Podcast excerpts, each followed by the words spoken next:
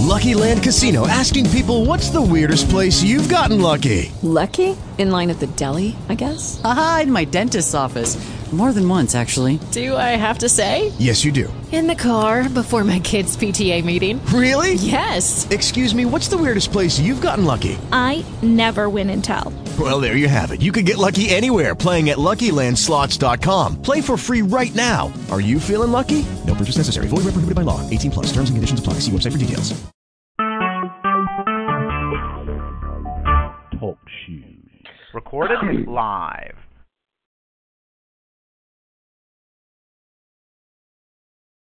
Good evening, everybody, and welcome to another episode of Awakening Universal Minds.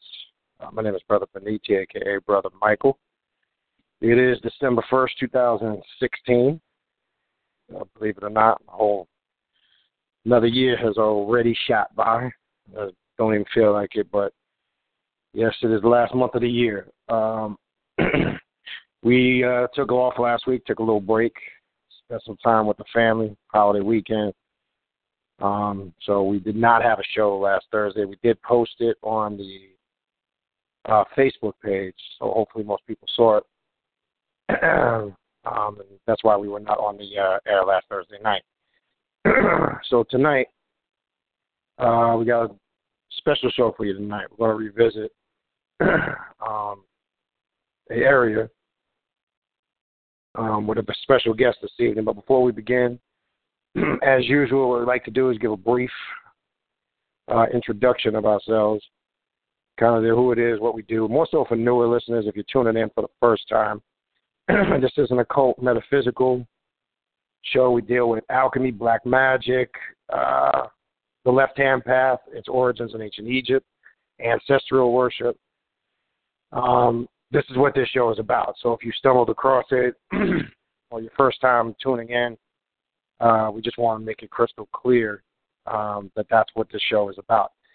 Um, so, having said that, no further ado, I'm going to bring in Brother Ravana Noon. If you want to go ahead and introduce yourself real quick, brother. Sure, brother. uh, once again, everybody, this is Brother Ravana Noon. Uh, as Brother Beniti was sharing, this definitely is uh, not a show for the meek at heart, the feeble minded, or the uh, very scary individual. We deal with a lot of uh, dark occult sciences, uh, from necromancy to black magic to vampire magic, things of that nature. That is not what Hollywood portrays as satanic and human a human sacrifice, things of that nature. That is portrayed by Hollywood because they know that the left hand path the philosophy of the left hand path is the most effective and would be the most beneficial for most individuals to be able to stand on their own two feet as a master over their own life. However, in order to uh, put a obstacle or a block on that, you have to make it seem like it's something horrific, sadistic, or just disgusting. So this keeps people afraid of the left hand path are trying to figure it out. Satanism is not the left hand path. Left hand path is a philosophy. The left hand path will, however, contain individuals who are Satanists, who black magicians, or anything else. But left hand path is not a religion. It's not a tradition. It's none of those things. It's just a simple philosophy of self mastery, self deification, individuation, and mastery and control over your life. If that bothers you and you want to worship external fairies and uh little dwarves and you want to, you know, go and get your little uh dragon puff puff magic powder packs, um this is not the show for you. This show is about being a master over yourself. It's about uh manifesting into the objective universe from your subjective universe. It is learning how to control every aspect of your subjective universe. And we got to this path, myself and our brother Beniti, from walking many different paths. Myself, brother Beniti, probably been on this path since we were 18 years old, in the 80s, late 80s. We began as Ansars or Islam. Uh, we went into the Hebrew school We uh, study Christianity as, of course, youth being submerged inside of it. Uh, ancient mystic order of crap, also known as Hebrewism. Uh, we studied Sufi, Rosicrucians, Freemasonry, Shrinedom, Santeria, Lucumi, Palo, uh, OTO, or also known as Thelema, things of that nature we've walked, experienced, or still walking, all for the experience, not for anything more, not to be subjected under somebody, controlled by somebody, for the experience to enhance our own personal experience, our own personal growth, and our own personal perception and perspective in life so that it can be expanded from a restrictive, limited mode. So if this offends you, if this bothers you, please hang up now. Otherwise than that, if you can deal with the economical or economic side of the occult, the left hand path, then stay tuned because it's not definitely not going to justify some of you spooky light light side or right handed mentality of externalizing and waiting for God, Allah, Yahweh, Jehovah to bless me with finances in the life after because this life is an illusion. This life doesn't count. Cut the shit. And we'll address all that this evening. Peace. All right, appreciate it. I'm just kind of kind of going to copy, just just piggyback what my brother said. Uh, again, you know, you as, as far as the interpretations on a lot of the initiatic orders we mentioned, uh, uh, again, I, I, I hear a varying different level of opinions. Um, some will say it's not necessary, and that's yes and no. And the reason why I say yes and no, it's not necessary if you have no interest in teaching on it and going inside of it, because the only way you can correct, because what melanated people will do will blow a lot of those initiatic orders off as, oh, that's white people shit. But they can't really get in depth exactly in detail what is. So we only bring that up in the sense live the experience, stop reading about it, and then you can teach from that experience. That's totally different than reading about it. Um, so it does play an important part. Can't you can't downplay it. Problem is, a lot of us, oh, you know, over many years, you got a lot of people that speak and teach as if they have the experience on the subject, and they don't.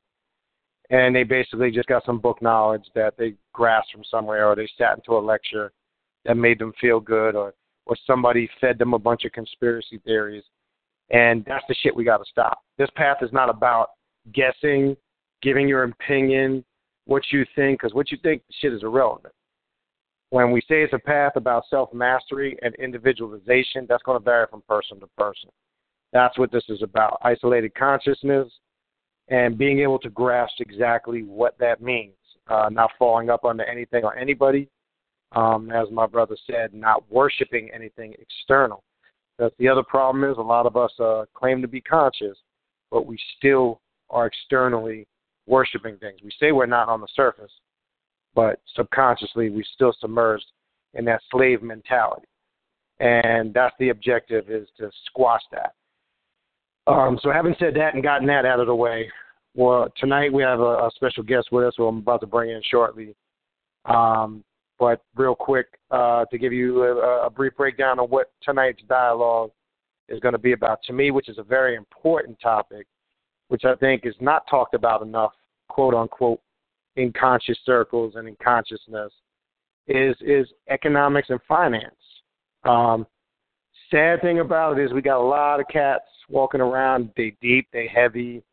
They you know they got the whole Egyptian and African thing look down packed. They you know they ashaying you to death and hotepping you to death and peace and what's up God and you know all this all this external bullshit that they like to bathe themselves in and it looks good on the surface sounds good looks good but it's all fucked up when you tear those layers of bullshit away it's nothing but a bunch of garbage underneath it what i mean by that is most people are not a living example or a living success of what they claim they study what they claim they teach because we can't say or can't make statements that we're the original this, the first that, the original people on the planet. Every, you know, everybody loves to go to that phrase. Everybody loves to run that bullshit line. Well, if you're original, superior, and first, you should be a living success of that. Problem is, in the conscious community, you got a lot of broke motherfuckers. Let's be real. Let's keep it real. Okay? Not saying there's no, because I get here. I'm not saying there's nobody successful. That's in the conscious community. That's not what I'm saying. I'm saying when you do a percentage intake of it, well over 75 to 80 percent of motherfuckers are broke. But they want to walk around telling you how deep this is, and you do this and heal this, and you can do that, and yeah, it's, it's all like I'm saying. It's not a living example of what they're teaching. so we're going to focus. To, I'm let sorry. Let me add this real quick while you're on that topic. So I spoke to Asar earlier, and um, he had posted the class yesterday, and somebody on Facebook, of course, always Facebook, social media gurus, and keyboard warriors, made a comment on the post for the show, and said, "Oh, oh, why are you guys focusing on focusing on economics? It's not about economics. It's about your soul evolution." Now, oh my God. Yes, brother. Soul evolution, brother. So let's let's digress for a moment on that, and then continue with the path we're going by the bringing brother Sharif on here. So, so he literally means to tell us that it's not about your economics; it's about soul evolution. Now, my response to that is, well, he's a broke ass nigga. Now, people say, well, you're generalizing, you're you're guessing. No, I'm not. Nah, guessing. he's broke. He's, he's broke. broke. The bottom line is because when you really understand this whole spiritual, metaphysical, anything that you want to call it, and you really understand how it works, you understand that you're subjective or internal or spiritual is reflected in the objective or the physical world outside of you. Okay? Now, if I make a statement, it's about soul evolution, then that means most likely your evolution on the physical plane of existence, which it's all about balance according to these mad niggas, right? Well, if it's all about balance, then if it's about soul evolution, then shouldn't it be about economic evolution as well? Because nah, brother. your spiritual is reflected in the physical. Case right. in point. Name for me one pharaoh that was broke. But yeah, you committed conscious coons are quick to, you know, uh, give you a dissertation or a thesis on Kemet. However, when you ask them a simple question, well, what pharaoh was broke? They can't mention one because pharaohs were supposed to be the perfect balance of the physical and the spiritual. And That's they right. knew their spirituality was abundant, and should their physicality or physicality be abundant as well? Yes, right. according to knowing the laws or the seven principles of Tahuti, they should reflect each other. However, the conscious Kun community or Kemetic Kunchis, these individuals would love to uh, make statements, generalized and broad, that it's about soul evolution. And mm-hmm. that is basically hypocritical, contradictory, and stupid bottom line. If it's about yep. ma'at, ma'at, ma'at, then what's the balance to your soul? Your physical, correct? So if my soul is wealthy, I should be wealthy as well in the physical. You cannot get around that. But to make that statement means literally you're broke because you have no understanding how the two are interconnected and interplay. Mm-hmm. So this is why we do shows like this. Because we want to make you think and we want to crack that outer shell of ignorance that's been put over us as a people by our even our own people who are putting in the, over us and make you question this reality. Is it okay as a spiritual being, so to speak, to be economically successful? The answer is yes. Case in point. Period. Point blank. Zero. Zero. Zero. That's it. It's yes. It is. You are as responsible for your physical success as you are for your spiritual success. There is no getting around it. Exactly. Um, and, and and that's the key point. And, and and again, most people in opposition to it, such as this individual you're mentioning, unfortunately, um, that's what that's what they mask and hide themselves in to not face the reality of not being successful on a financial level, and that's the problem. You know, it's become again sad to say in the conscious community where people would claim to be spiritual. You, you got two kinds, and I always say this. You got your your super space rangers slash space cadets. They so goddamn spiritual.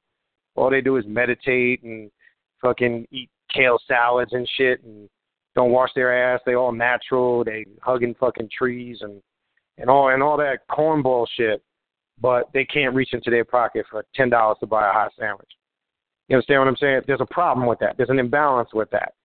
But they will avoid the reality of dealing. See, most people don't want to deal with everyday reality, so they mask themselves in this consciousness and this spirituality because it it creates an excuse for them not to be successful.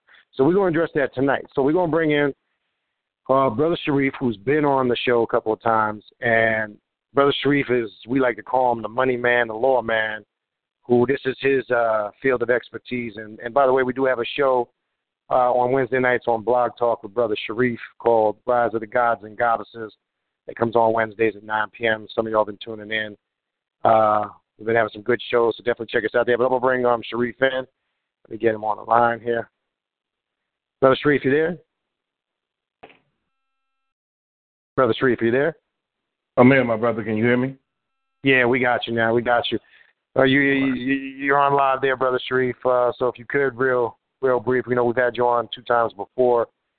Um, and you know, as we said, we're going to get into this whole, you know, being spiritual and piss broke and how that don't go together, whether people want to hear it or not. But that's the reality. Um, so once you introduce yourself, tell tell the people, you know, again, you know, who you are, what it is you do, etc. All right. Well, first of all, you know, I appreciate the extension of visitation to appear on your show. Uh, we like family. I mean, we connected immediately right. upon meeting, um, and uh, I appreciate the opportunity to come to this platform and kind of form this hybrid, this Walmart experience of That's right. the occult and uh, alchemy, black magic, and economics. Really, which should be sort of a um, a buffet, something that you know you have meat and vegetables. They should all go on the same plate. So That's right. it's a great opportunity for us to collectively merge those together. And um, and there's no one that I know of personally that's more equipped to do that than you guys to tie it in because you've already done it and experienced it. So I'm Brother Sharif. Uh, I have a radio show I call a planet. Uh, I call it a planet and I call myself an alien because I don't think, operate, act like the majority of people out there. Uh, so it's Thor Radio Network, Thor Ministry. There's a uh, I can get into a long dissertation, but I won't about how that came together and that planet or radio broadcast came together. But we've been on the air for three years, speaking about nothing. Uh, well, our centerpiece and thermostat is basically economics, um, consumerism, uh, wealth, money, and any other term that we may want to affix upon, you know, economics. So, been on there three years. I'm on Tuesdays and Mondays and Wednesdays and Fridays. Uh, but our Tuesday show, yeah, you know, listen, um, I'm I'm fortunate to be one of the chosen ones to bring my piece to the planet, and I I try to fight not doing it, but you know, it's just like you guys, you know, once you've been selected and chosen, you got to walk that path. I always right. always laugh sometimes when I when I watch you, Beniti, and even uh Ravana Noon sometimes when I looked at the YouTubes. Uh, it's like you guys leave work and you come and you get on the air, especially Mike. Mike be yawning sometime, but he be sitting there. You could look, I could look at you and be like, yo, I'm tired, but I got to work this job like I work That's my regular job. And That's right. that's what it is. It's a duty, and you can't get around it. You try to get around it and avoid it, you're going you're going you're going to hit some some some mountains and some peaks that you may not understand why you've been submerged to some discontent. But um, I've been on the air for three years. Uh, our Tuesday show is really centered upon dealing with debt and economics. I, like you, have seen a lot of different uh, platforms out there that focuses on things that does not collectively include us having heaven on earth, which is wealth. Mm-hmm. And we That's think right. is wealth we think wealth is something that we actually earn, but wealth is what we are because this planet does not turn without thought, without alchemy, without black magic, without self mastery. Uh, it, it, doesn't move, but we think that it moves outside of us, and we think that somebody else has to pull those strings, and that's not true. You know, I often make the the comparison to, you know, people in Africa. You'll see them on TV. They're barefooted. They're they're they're transporting water. Look like they've been walking for miles, but they get it done. You know, they eat as as too much as available. They drink as too much as available, and they make it happen. So uh, over here, it's the same thing. you know, uh, we would still be doing what we need to do if there was no system out there, because we are the wealth, we are the natural resources, we are uh, the engine to economics but we just don't know it. So we tend to lend all of our energy, we tend to lend all of our thought, all of our creation, all of our intellectual uh, property to a system, and we look for that system to reward it, reward us later. So mm. um, my show is is centered upon knowing what your value is before you go into the system, and I'm able to peel apart and to discern and to separate the facts from the fiction. And, and I've been doing it for three years. Uh, uh, as part of my mission, it takes a great deal of my time, Mike, as you and Ravana knew know. Sometimes right. you, right. you be wanting to spend time with your family, do other things, man. But uh, it's a duty that the ancestors placed upon us, and I take it just as serious as anything that I do. So that's about me. Um, uh-huh. Tonight, you know, hopefully we can expand uh, our minds into understanding how, how wealthy we are. And richness is something that depends on the system. Our wealth goes beyond um, what many of us can visually inspect. Our wealth is what we're doing on this phone right now. I find it funny, and I discussed with you, Mike, on the show, that I look at a lot of various topics, people talking, you know, I was looking at, you know, Cupcake and Tootsie Roll and Chico Stick and them argue about, you know, what dino- what what kind of manicure the dinosaurs had, and, and they still yeah. had on the same clothes that you know they had on the last video. Yeah. Uh, they, you know, they arguing about, you know, well, no, the dinosaur had hazel eyes, and then that yeah. becomes a beef. But it's thirty, forty thousand views and listens mm-hmm. That people are tuning into. So I'm sure you and I can understand, Ravana Noon. You know, although we're doing, we're making some of the most valuable contributions to our planet. Um, the interest in it is not what it should be. So right. it becomes disheartening and discouraging. But you know, our mission is to do what we have to do, and and and I can't measure it. Neither can you guys measure how much you're doing for many people. But I know it's substantial and I know mm-hmm. as well what I do is is a, a, a substantial. So uh, we're not counting right. the numbers. We just know we got a mission and we're trying to complete it. So yeah, that's, that's about right. it. So you know that's what we do. Uh, I got a show with Ravana Noon and, and and Michael on Wednesdays, Rise of the Gods. We're just trying to teach people self mastery and and uh, you know I have a great listening audience out there, and, and I'm I'm trusted, you know, amongst the platform that's out there on what we call underground, but I, I think it's so far above ground than anything governmental. Um, but you know, I have a good listening audience, so I've been bringing uh, you guys to come in because y'all masters at what you do, and trying to bring in some of the best minds. I've learned a, a great deal. Uh, fortunately, or unfortunately, I wish I'd have met you guys a while ago because you guys helped me, in a way, prevent from being a victim of cosmic abandonment, ancestral abandonment. You know, um, I've heard a lot of people out there. I connected with you guys who you're more real. Your experiences was, was is undeniable, and you've been through the peaks and valleys, and you didn't come out with a goddamn attitude about it. you know, so Mhm. you know That's right. you're you're, you're and that that's that's a that's an art and a science unto itself for you to come out and not hate everybody because you have went That's right. through a lot of things that people you couldn't even explain. People, wouldn't even believe you. So I look for that. It's been a, a couple other guys that's impressed me, man. You know, uh, Ra Cool Cosmo Physics. He he, this dude here is is is man. He he's amazing. You found him on Facebook. He has a radio show, Cosmo Physics. Ra Cool.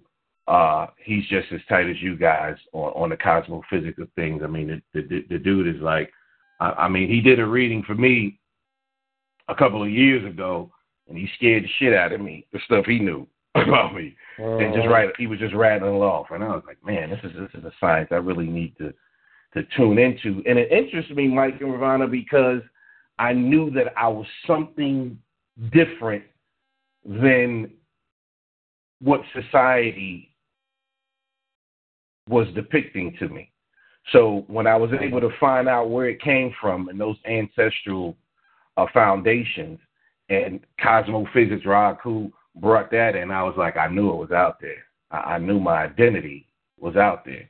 So I became more Right. comfortable and confident. And even before you guys, since you guys came, I've taken a lot of that uh, energy and that knowledge. And and I'm telling you, man, it's not going to be too long to where I don't I don't think I'm a fit, you know, here anymore. I'm looking for me an island somewhere where I can just Mhm. you know lay down and, and right. do what we do. So yeah, man. So that's That's about right. it. Wherever you want to go, Okay. you know, we go. Okay.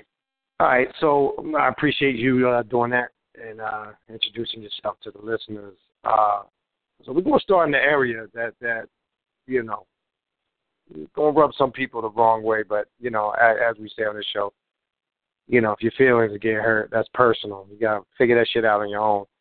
Uh, but you bring up a couple key points. Let's let's start let's start in this area.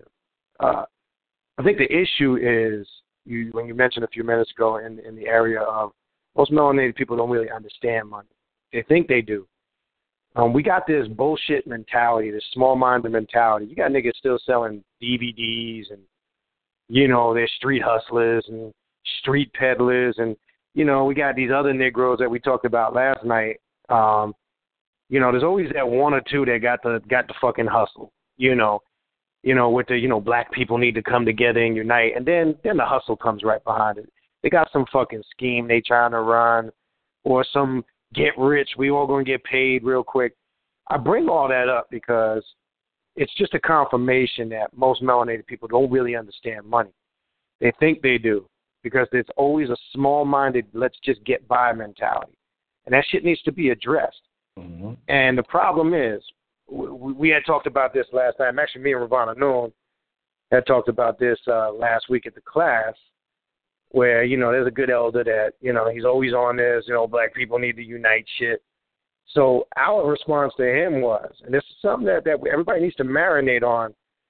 Our response to him was, if you keep having these bullshit ass meetings with the same same people over and over, then guess what the problem is? It's those people that you keep having the meetings with because one, you ain't attracting the right people because you ain't right, and two, if it's the same motherfuckers showing up and it's one one idea after another that goes through the wind, and then you come back a month, six months, a year, two years later with the same motherfuckers, that's the problem right there. See, we don't want to address that.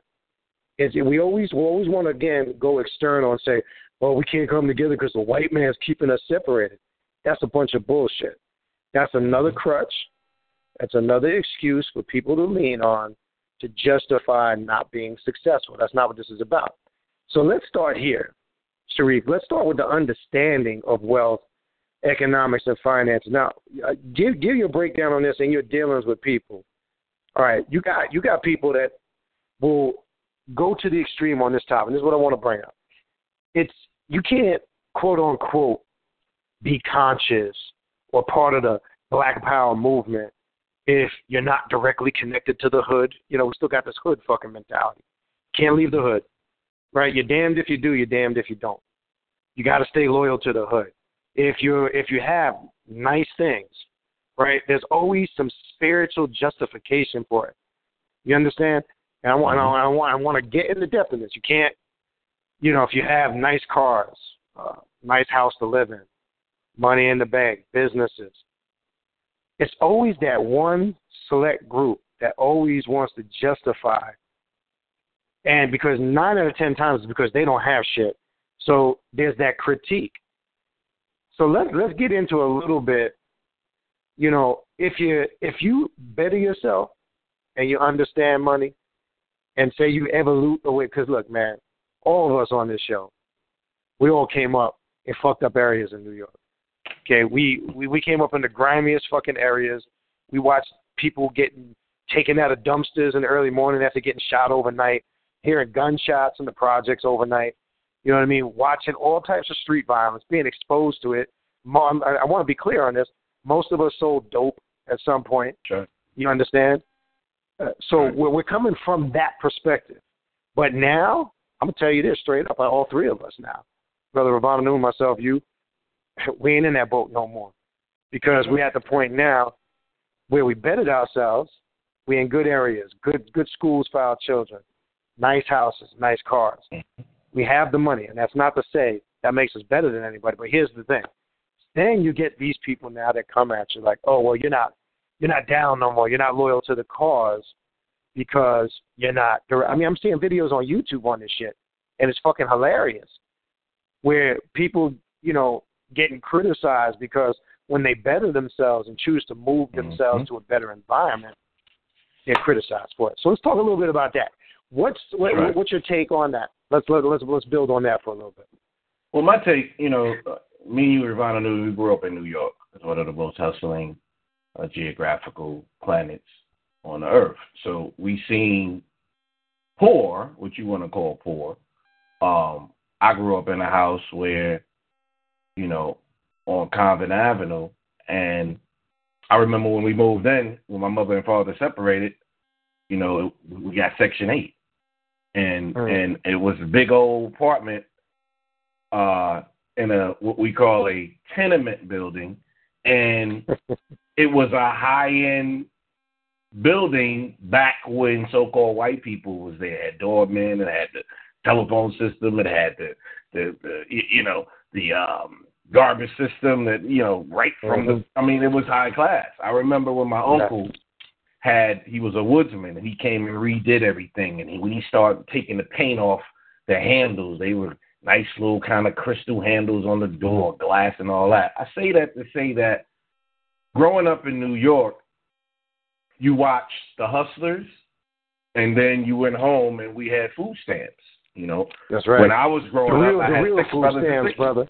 Oh, brother. but the real food stamps, brother. The, the real, paper, the one that looked like paper money, the real one, not yes. the ABC card. The books, the books, the twenties, the hundreds. You know what I mean? So I had six brothers and sisters. I grew up. You know, my mom on Sunday, uh, once she got her food stamps, um, she had to buy Sunday newspaper. She bought six and we used to all go in a cab. This was an event after church on Sunday. We went in the cab, and my mother used to cut coupons out, a stack of coupons for six of us. So we used to have to walk in the store and act like we didn't know each other because you know the coupons was one per family. okay, so she she take us to the store. She was like, "All right, you had your list of what you were getting, you had your book of uh, book of coupon, you had your coupons clip, and you had your book of food stamps, and you're supposed to walk in there right. and act like you don't know each other, right?" That's right. This is how we grew up. But at the other end, Mike, we seen hustlers that was riding Bentleys, Rolls Royces, BMW, you name it. And we always looked up to the hustlers because they were very intelligent men and women that was doing something that was said to be wrong, and, and I can put a wrong connotation to it. But since mm-hmm. we grew up around that, we, we grew up looking at wealth. And New York right. is a different kind of wealth. When you had it, you had it. I say that to say right. that I think that contributes to our mindset that I'm not gonna ever be broke. I'm too smart. Right. I went through mm-hmm. the times I, I hustle. I hustle, but I finance. You know, I worked at a law mm-hmm. firm in high school. My girl, my high school girlfriend, mother was a um was a paralegal, so I got a job in the mailroom, and this is where I started mm-hmm. learning law. You know, and and and learning about what law was. I worked in the mailroom.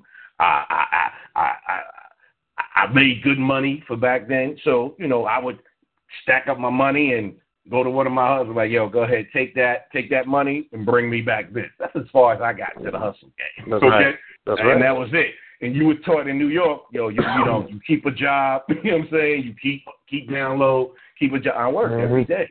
So, but I That's hung right. around and I knew some of the biggest, you know, hustlers out there, Alpo, Big Rich, and all. You know, I, I grew up around Mhm. all of them, and uh, I got kind of into that game, and I and I don't have time to get into it. But what I'm trying to promote is the attitude and the hustle. And when you have that attitude and hustle, it never leaves you. You just try to That's right. find what other area you're gonna put that hustle into. And being from New York, right. you hustle. Like every cab drivers, man, they they they they hustle. Everybody, everything is hustling. So I say that to say I know that's contributed to my my DNA of making it happen. Most people that I meet, uh, Mike, like all of us, kind of went through some religious institution, whether it was school, Mhm. whether it was church, or whether it was Catholicism or whatever. It was something that conditioned our mind and limited our mind to be able to say, this is what's doing good and this is not. If you were doing something and you were successful, it had to be something illegal you were doing. From the So, time Shariff, I let me ask you 15, something on that. Yeah, Mhm. yeah. Shariff, on that same note, let, let me get your take on this. Like you say, a lot of us came from different religious backgrounds Islam, Christianity, Judaism, whatever the fuck you want to call it. And now a lot of people claim to be, again, into certain levels of consciousness. Do you think, as far as stuff that we're talking about, in your opinion, do you think that this also affects the mindset on this topic? Because a lot of people, you know, think they've left that mentality behind, but subconsciously, it still has a strong influence over them. You can see it in their behavior. You can see it in the things that they say, the way that they act. And I always use the analogy. I mean, I still can't understand all these cats with this Most High shit. You know, they claim to be gods and goddesses, and thanks to the Most High. Wait, ain't you say that you study the whole Egyptian pantheon thing? Who the fuck is the Most High? You know what I'm saying? So let's build on that. Eh, What is your take on that as far as do you think that influences this same mindset and mentality that we're talking about? Because you brought that up, and I think that's important. That's a good question, Mike. I, I mean, I'm gonna be honest with you. I always give credit to whatever source of energy and enlightenment that passes through me when I do what I do. I know it's not Mhm. me. So Right. I was when I used to use that term, I was just giving props to whatever was working through me. So for some of those guys, maybe most high is just like, yo, I'm just giving respect to something else that's intervening or passing through, buying through, which is what per means legally, buying through. And they don't want to take credit for it because they feel that arrogance or being cocky is not a good, you know, behavior. So, but when you get into the sciences as much as you guys have been, you're able to understand and comprehend that this is all me. When I say most high, it sounds like I'm saying Lord and Savior Jesus Christ, or I'm saying, you know, something like you can tell by their spirit in the context that they're using that in Mike that you know, well they look they they, they doing right hand path, they looking outside themselves.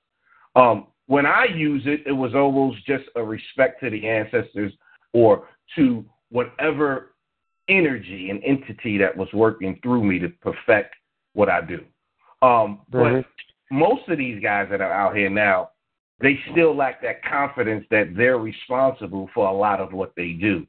So That's they right. just pivoted and did a lateral move from, you know, Jesus Christ, the curly, you know, Katt Williams looking like white guy, to okay, you know, Egyptology or and and and they don't get anywhere and they're still poor because then they say, well, money is not everything. Well, what do you mean money is not everything? How can you have any type of formidable energy that you can't benefit on this planet and incorporate into your everyday life? I I grew up around I grew up in church. I had a problem with church as a kid. I've gotten whipped, beat, smacked in the mouth because I just did not go along with what was going on. I'm just like something ain't right. So that energy is just like, listen, um, I can't look into that. I don't believe in the, you know, Mike, we had the big churches with the big stained, multicolored glass with the big Jesus. When you look at him different, he look like he moving. You know what I'm saying? Different ways when you looking at the, you see. So I, I always rejected that. So what I find with most people is that they all, Mike, and I think we all kind of experience that uh, institutionalized brainwashing, and some of us just mm-hmm. don't break it because in those in those religious establishments a good living is having a decent job, working, exactly. coming home, and that's it. So you are already had that stigma put on you from childhood that this is what's comfortable. I used to look at guys be like, "Yo, I've been on my job 30 years." I'm like, "Dude, you a bum. You've been on your job 30 years. Like, what is that? You work for a paper paper factory for 30 years." I'm like, "I look, respect to you because that's what you do. That's fine. I, I can never do that.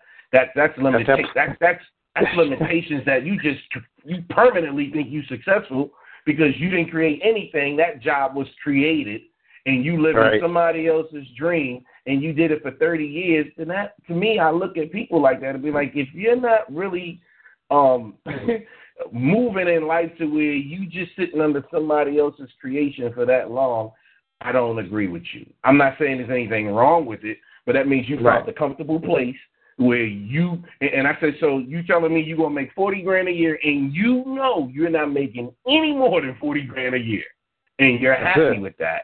I can't that's do it. that. Can't do it. Exactly, and, and that's what I meant when I said earlier, Shariff. It's not understanding, quote unquote, money because that conditioning that you're talking about, most people think small because it's it's that ment and that's a hard mental to break. And while I was bringing up this most high shit, and I, what you said, uh, you know, I understand it to an extent. I get where you're coming from, but most of these cats don't even they're not even gonna put it into perspective like that. See, what I'm saying is you can't sit here and talk all this I'm God shit. Because see, what I do now is when I catch motherfuckers out there when they say I'm a god, what does that mean? Explain mm. to me what you mean when you say that. I'm not talking about the mundane shit well, I'm the original Asiatic black man, blah blah blah. You know all that all that shit to stroke your dick and your ego. Or you know, then you run into the you know the space cadet sisters. I'm a goddess. I'm you know the black woman is God, and you know all of this bullshit. You understand that we layer ourselves with, but when you get to the core of it, what does that really mean? What does it mean to you other than the surface information? Well, what it really means is it means producing and being living results of what you're claiming the fuck you mm-hmm. are. You can't be like you just said. You can't be a god if you're working in a paper factory for thirty fucking years. That's just that's just point blank. Again, it's not to knock it, right. but if you're trying to take it to that next notch, all right, you got niggas on Facebook, and we were joking about it on one show. There's some nigga on Facebook saying he's an Egyptian king and a pharaoh, and the nigga's working at McDonald's. So, you know, we was fucking with this dude calling him McPharaoh. you understand?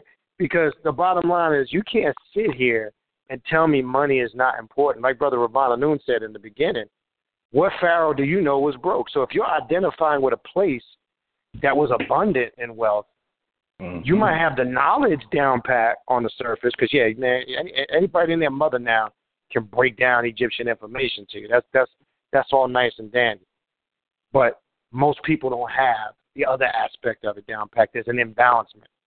I mean, you got cats saying they God and they living in mom's basement. You understand what I'm getting at? You got niggas that's not really being productive on the level where the results justify what they claim they teach. This is a problem because this is what creates that mentality that we're talking about. Because see, we want we want to get all the rewards of this shit, but we don't want to put in no work. We don't want to make no changes. You understand? Right. So this understanding finance thing, and again, I want you to on the original question. I want uh, in your dealings with people and, and what you do. What is your take? Because, like you say, you just you went down the breakdown that all three of us came through. You know, where we want to make it clear we're speaking from that perspective, coming up in those areas in New York, um, seeing all that shit, growing up around, you know, all that stuff but now bettering yourself. You deal with clients that are on flip side on both on both ends.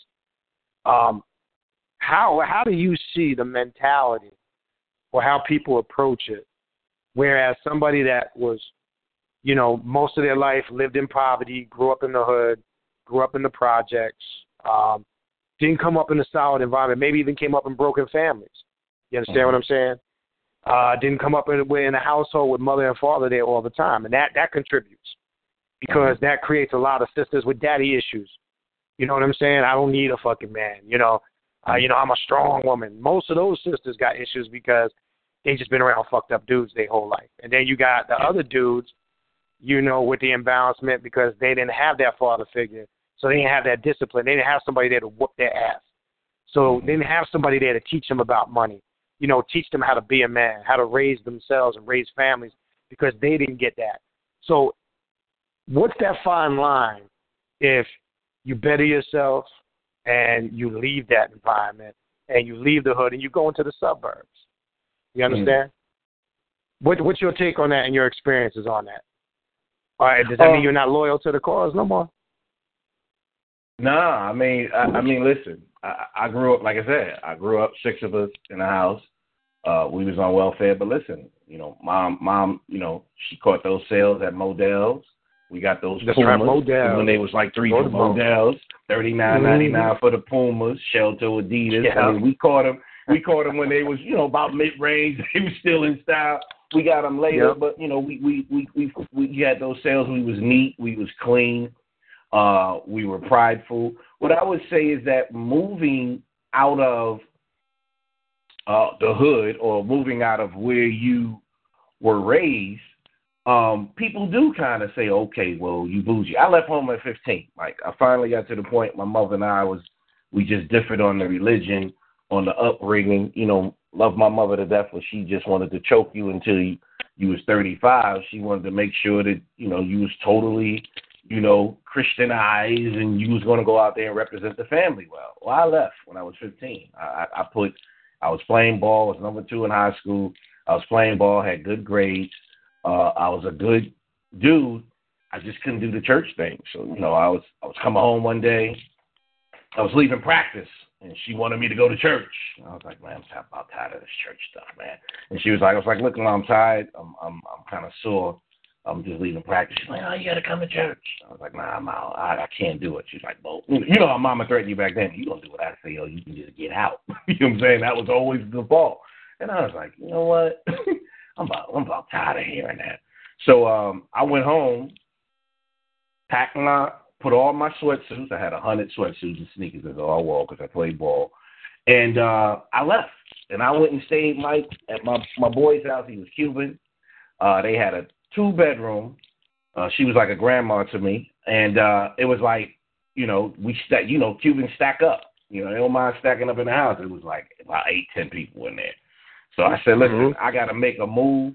I had a job. I was working in a law firm as a male, uh, as a male dude in the mailroom. Uh, I was, you know, I was a hustler. You know, so I said, I got to go. So grandma said, all I got, Shariff, is the couch. I was like, just give me the couch right now because I gotta I gotta get out. Might because I was so restricted, I didn't think even as a young man like my parents did. Uh, I was a hustler. I needed to grow. I had my own mind. I was more like my father. My father was like, get out there. I don't care if you're 13, 14. Get out there and be a man. Do what you got to do, you know?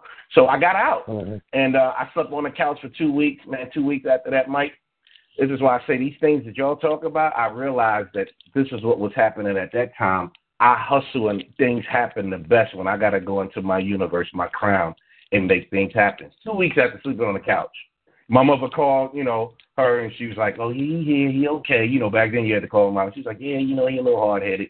He just don't want to, you know, do the church. He's a good boy." You know, they talk for two hours.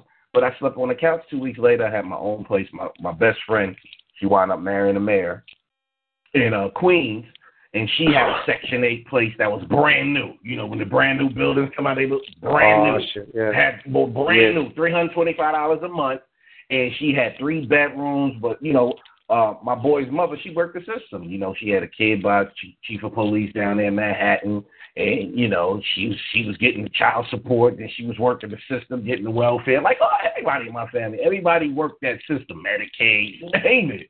So mm-hmm. she was like, "Listen, you've always been a little old man, uh, Shariff. She said, uh, I'm moving to Queens. I'm mar- marrying the mayor up there. She said, but I want to keep this spot because it's Section 8. She's like, you always been responsible. she said, I want you to take over the place. I was like, what? My own place? I said, all right, you want to take the furniture? She left all the furniture. Mike, she had all white lacquer furniture. I'm talking about the you remember the black and gold, and then the the, the yellow and gold. I mean, we laced up. Mm-hmm. So I became a man at 15, and uh, yep. I I left when I left home, never came back. Got me a new car, 300Z turbo back then. You know that was hot back then. That was the New York car, T tops. You know what I'm saying? Put the BBSs on there. So I was hustling, Mike. So I always had that hustling uh, attitude about me to do better than what my conditions and to expand my mind beyond my surroundings. That's a hustle that mm-hmm. many people don't have. So when I talk to people these days about economics, they feel it's getting a job. I've always had mm-hmm. a law frame of mind because I've always dealt with law.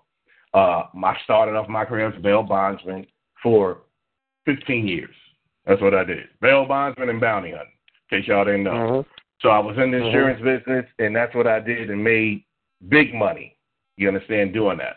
One of the top ones out there. So, you know, if you look at these shows called Dog the Bounty Hunter, and I look at that, I'd be like, that's a cartoon compared to what really goes on and what goes I on. That's right. Oh that's man, right. he's a cartoon. So when I talk to people now, Mike, we're intellectually lazy. We don't really want to study. We don't want to read. We want somebody to, you know, treat us like we're kids, bedtime stories. So I do my shows, and people just, you know, they want to listen, or they just want to know, well, hey, well, tell me this does this work, mm-hmm. and you know, they want to be guaranteed and assured. And I'm just like, listen, I'm reading it to you, and the biggest obstacle I think people have, Mike, is understanding their worth and their value, and that's a self-esteem issue, even for those who think that they don't have a self-esteem problem is that That's I'm right. showing you how wealthy you are and these different various streams of revenue that you have coming in, even if you're working a job. We're on jobs and they're taxing us. They're running their taxes through us. They're running, they're using our credit even at work. These are the things I tell people, and they're like, oh, no. See, because of the institutionalized religion and education, oh, no, they're not doing that. I'm like, I can show you, like, on paper, like, what they're doing. you know? So, what I find the biggest challenge, like, is um, people just don't have the right self esteem about economics. And what I find about most of the biggest platformers out there is that they can rattle off all that stuff, but if I ask them what a consumer is, what credit is, what money is, what a person is, and all those things, they go absolutely doofus on me. And they don't know what I'm exactly. talking about. I'm like, you on a job. How do you don't know what an employee is? Did you decide to look up? How do you know what a tax is? Like, how do you know what credit is? How do you know how to fill out an application? Like, what are you doing? Uh, that's not important. You know, so this is the biggest problem that I have. I know it's something that we've trusted society to handle us, and we we think we get loans. We think we think the government. You know, it's too it's too it's too uh, common denominator uh, descriptions of these invisible boogeyman like the Most High, and that is the white man and the government. And I always ask people, what white man and who's the government? And they can't answer that question. So that's right. I'm like, so, so what are you? You're just making an excuse. Well, you know, the government. I'm like, always put it on the government. That's the default term, the government. Well, what is the government? So I start getting in the definition. I'm like, is that what you're talking about? And like, well, I didn't know that's what it meant. I'm the type, Mike, you can't keep me in the system going around and around until I figure the damn system out and figure out what I'm in.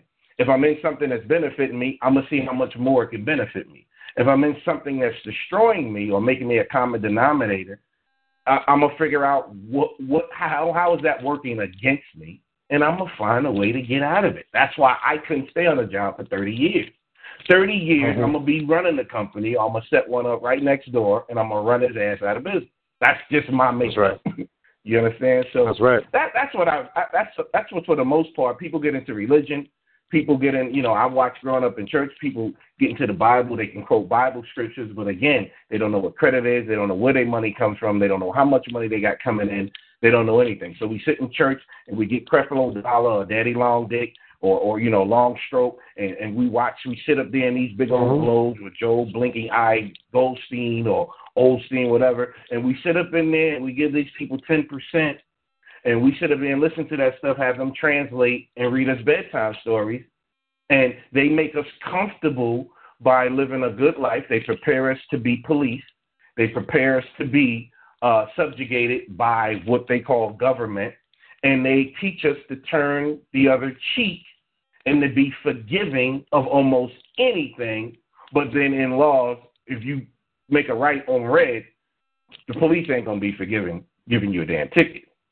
Or if you know, this other thing is, you know, people who don't understand that this whole society is just built on commerce, credit and debit.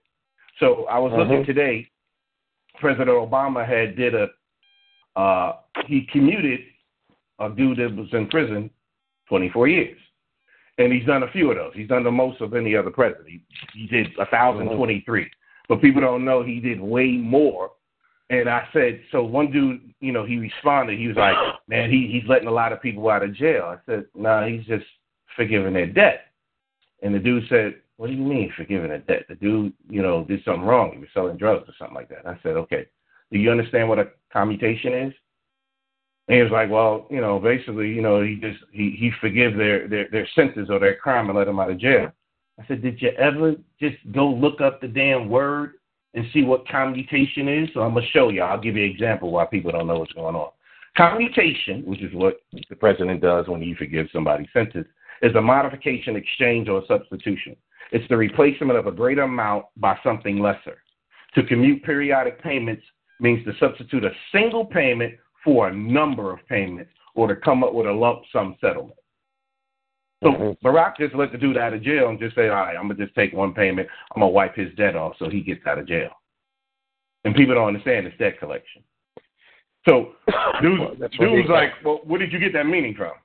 Like, goddamn dictionary, man. And I'm not talking about no fancy dictionary. I was like, so what did Barack do? He just said, all right, man, uh, I'm gonna go ahead and credit his account and I'm gonna let him on out of jail, man. I can buy him out because uh, we we created the debt. So we think we have a criminal system that deals with behavior. And the criminal system just deals with credit and debit.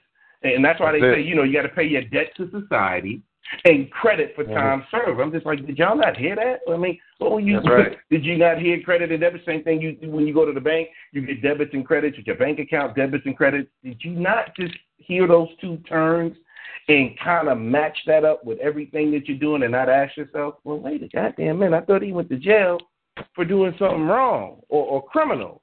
No, they put mm-hmm. him in jail and they collected money from him. It's a debt. That's right. That's right, and and and that's a good point. And and I want to back up on something you said. Um, like you say, this whole credit debit thing, understanding uh, the finances and money, and and and like you said, you know, the mindset of certain individuals. You know, something powerful you said a couple of minutes ago. You know, people will sit there. You know, you use the term, they'll quote scriptures and all, and, and that's that's the other thing, man I keep saying, man, melanated people keep suffering from a disease called fucking Messiahite syndrome. Because you got too many Negroes waiting around for they they they wait for some black Messiah to come do mm-hmm. everything for them, and they claim this. this see, this is the issue I got. They claim they're gods, but they're looking to follow something or somebody. They they really believe that somebody's got the keys to their salvation, and they, and, and they don't believe they do themselves. And these are the same people in that mind frame that you just mentioned a couple of minutes ago. And it's not just religious people, it's a lot of conscious people. Because they'll sit there and talk all this conscious shit, like I said, and then when you start building on this stuff, you know, like you said, there's, there's a blank stare. There's that there's that look into space, because we've also been conditioned, even in consciousness and spirituality, as if this is not important. And then you have the militant Negroes. They they kill me because I I was one of them for years like I was telling you last night on the show, I was wanting to be the first to, if there was something going down, I'm I'm down. You know, let's get us bare arms, let's do it. But you mm-hmm. cannot fight a war without finances. Right. So I, I I never understood the concept. How you niggas gonna sit there and talk about war, and you're gonna sit there and try to kill killers that make the very weapons that are fought in these wars? It doesn't make any sense to me. You understand? What are you gonna do? Take it to the street and do what? And now, well, you know, what what are you waiting for? I've been saying this for years. If you ain't got now, forget it. With all the shit that's going on in society, in the news, in the media, where all these black militant niggas have said they're gonna take it, they're gonna bang on the cracker. That's my favorite one. You know, they mm-hmm. they, they want to take it to the streets. Well, which what the fuck you waiting for? Well, you waiting Mm. for it to get 50 times worse? Because you, if you ain't got enough ammunition now, you'll never have enough ammunition. But you know what the reality is? Bottom line, first and foremost, they ain't gonna do shit. That's number one. Ain't do it's all talk, it's all bullshit.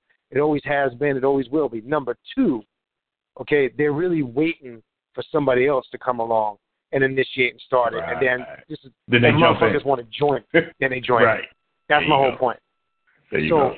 I'm like, I'm like, yo, with all this racial profiling, police shootings, all the shit that's going on, Mm. and now you know the the new thing is now you know since Donald Trump won the election, now now niggas got more material because I got hit with Mm. emails with, "Dude, this is the new world. Why do niggas get religious Oh, all the man. time? is the new world order, mark of the beast. But see what they're not going to tell you. You saw what Trump did today. Okay, you saw what he did Yep. today with that plant kept a Right. thousand jobs in this country, but nobody wants to talk about that. And then look, I want to make it clear: I ain't a Trump supporter, I ain't a Hillary supporter, but Right. the man ain't even in office yet, and he's already started to do shit that he claims in his campaign. So Right. what, what we need, and I'm bringing this up because this is part of not understanding economics and money. Mhm. See, we get caught up in the emotional shit, the race shit. We get caught up all the time because that's all niggas want to complain about. But they're not bypassing that and looking at the bigger picture. Because look, what do you what did you think these motherfuckers were? You didn't think they were racist? But the Right. bottom line is, from an economic standpoint, and there's a lot of melanated people that work in that plant. And I saw some of them interview were being interviewed today. And the Mhm. thing is is this. When you look at it from a financial perspective, remember, we like we talked about on your show, this dude is not a Republican. He's not That's a right. politician. He's a he's a businessman. And this Right. this is a this is the difference. Now you got a guy that's already touring the country, visiting spots, and he ain't even in office yet. And then the first thing I'll ask a melanated person, what the fuck has the Democratic Party done for you? Mhm. People sit here and defend the Democratic Party as if they've done such great things for us in the last shit. Forget the last eight years. Go back shit. 30, 40, 50, 60 years. Okay, and look how all the money's distributed. Even when when when um Hillary Clinton had her campaign finance, they they go to all of the black neighborhoods and campaign, raise the money. All of our money goes into this, but none of that money is facilitated to us. Look at all the people where that money went. Nobody wants to talk about any of that stuff.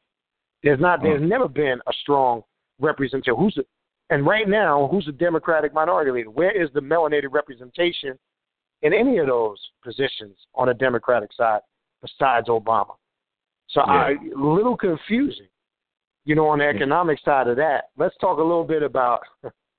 Yeah, let's talk a I- little bit I- about. Yeah.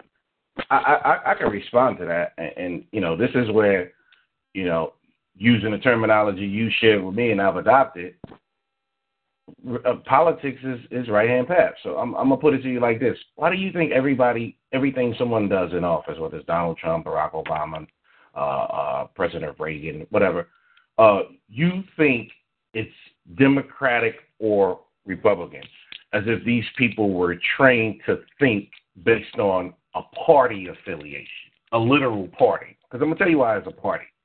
If you're working a job, you finance that company. If you bought a car, you gave your money, your credit that you created, that dealership got the money for that car because you had already paid for the car. If you're working a job, you're paying taxes for your employer, more than likely, all right? And you're financing that company, and they're using not only your energy, but your credit, your thought, your uh, intellectual property, and you're actually funding those companies, and you're funding the United States, and you think they're doing something for you when you're doing everything for them. And I'll give you an example because I'm always able. You go buy a car, there's something called credit. Okay? And credit is what most people think that you get from a financial institution, let's just call them a bank. Credit absolutely 100% is not something that a bank gives you or a financial institution. None of them have, had a damn thing to give to you.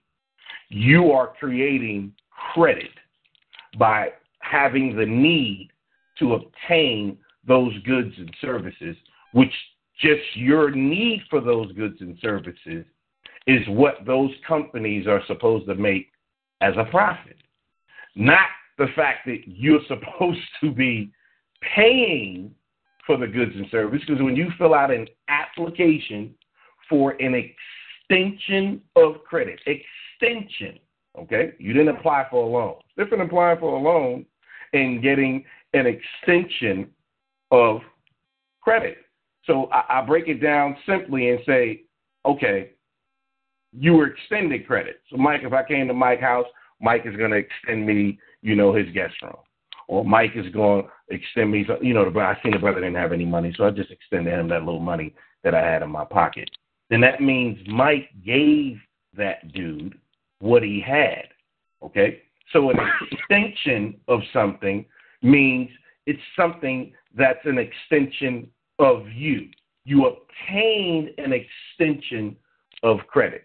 So when we talk about the term extension, extension is an increase of some kind, right? Mm-hmm. And what are you increasing? Well, if you're increasing, that means there's something already there. So when we go to a bank, Right. we think that a bank is giving us a loan, when actually we're giving the bank a loan. And let me tell you how we do it. You buy a car, you fill out a credit application. They tell you, okay, your credit app has been approved. Right? That's what they tell you. Your credit Right. app has been all you did was a credit app, right? So and they Mhm. say, oh, you know, we can get you finance.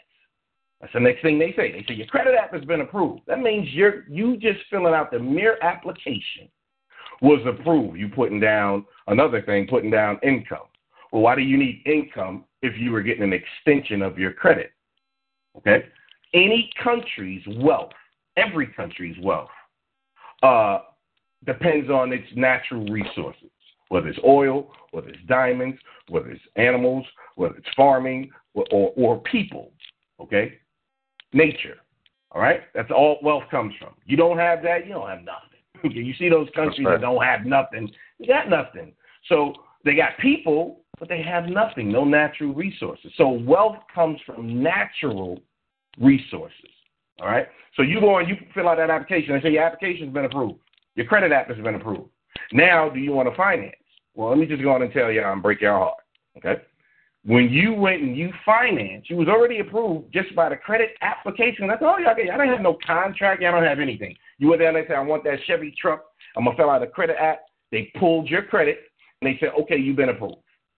But then you went and you financed. Now, when you went and you financed, you actually gave that dealership a loan. Twenty-seven thousand dollar truck, let's say you got. You gave them a loan, and you're paying back payments, forgetting the fact that they approved the credit application before you did a contract, before you did any damn thing. Just with the one piece of paper, the app, you were approved. Now, why did you go and, mm-hmm. and, and do another contract where they set payments up and they said, you know, you borrowing? And go look at your paperwork. It'll say you're a buyer. Okay, they they didn't say you were a borrower. They said you you were a buyer. You got a buyer's order. You were purchasing something, and then subsequent to that transaction, you being approved, you went on ahead and you did what you thought was a loan to pay it back. Well, you didn't have a loan. You That's right. loaned the dealership that money, and you. and I got a case for you. If you can, um, matter of fact, I got it right here from you. If y'all want to understand it, I'll give you this one case so you, you can read in your leisure. All right, that case is came out of Ohio, and it is Setara Tyson, S E T A R A Tyson, T Y S O N versus Sterling Rental Inc. This case was about just paint a scenario for you was about a young black girl who went to get a automobile. She was in college. She had limited income. She went to get an automobile, and she had you know what, what people call bad credit, although really it's no such thing. All right. So she went and she said, "Look, I need a car." She picked out a little nine ten thousand dollar car. Uh, she said, "I don't have much money. I can put like you know a thousand dollars down. I think nine hundred dollars down." She put nine hundred dollars down. She went and got the car. Once she filled out the credit app, they said you're approved. They gave a high interest rate. Let me make y'all understand why they give you a high interest rate.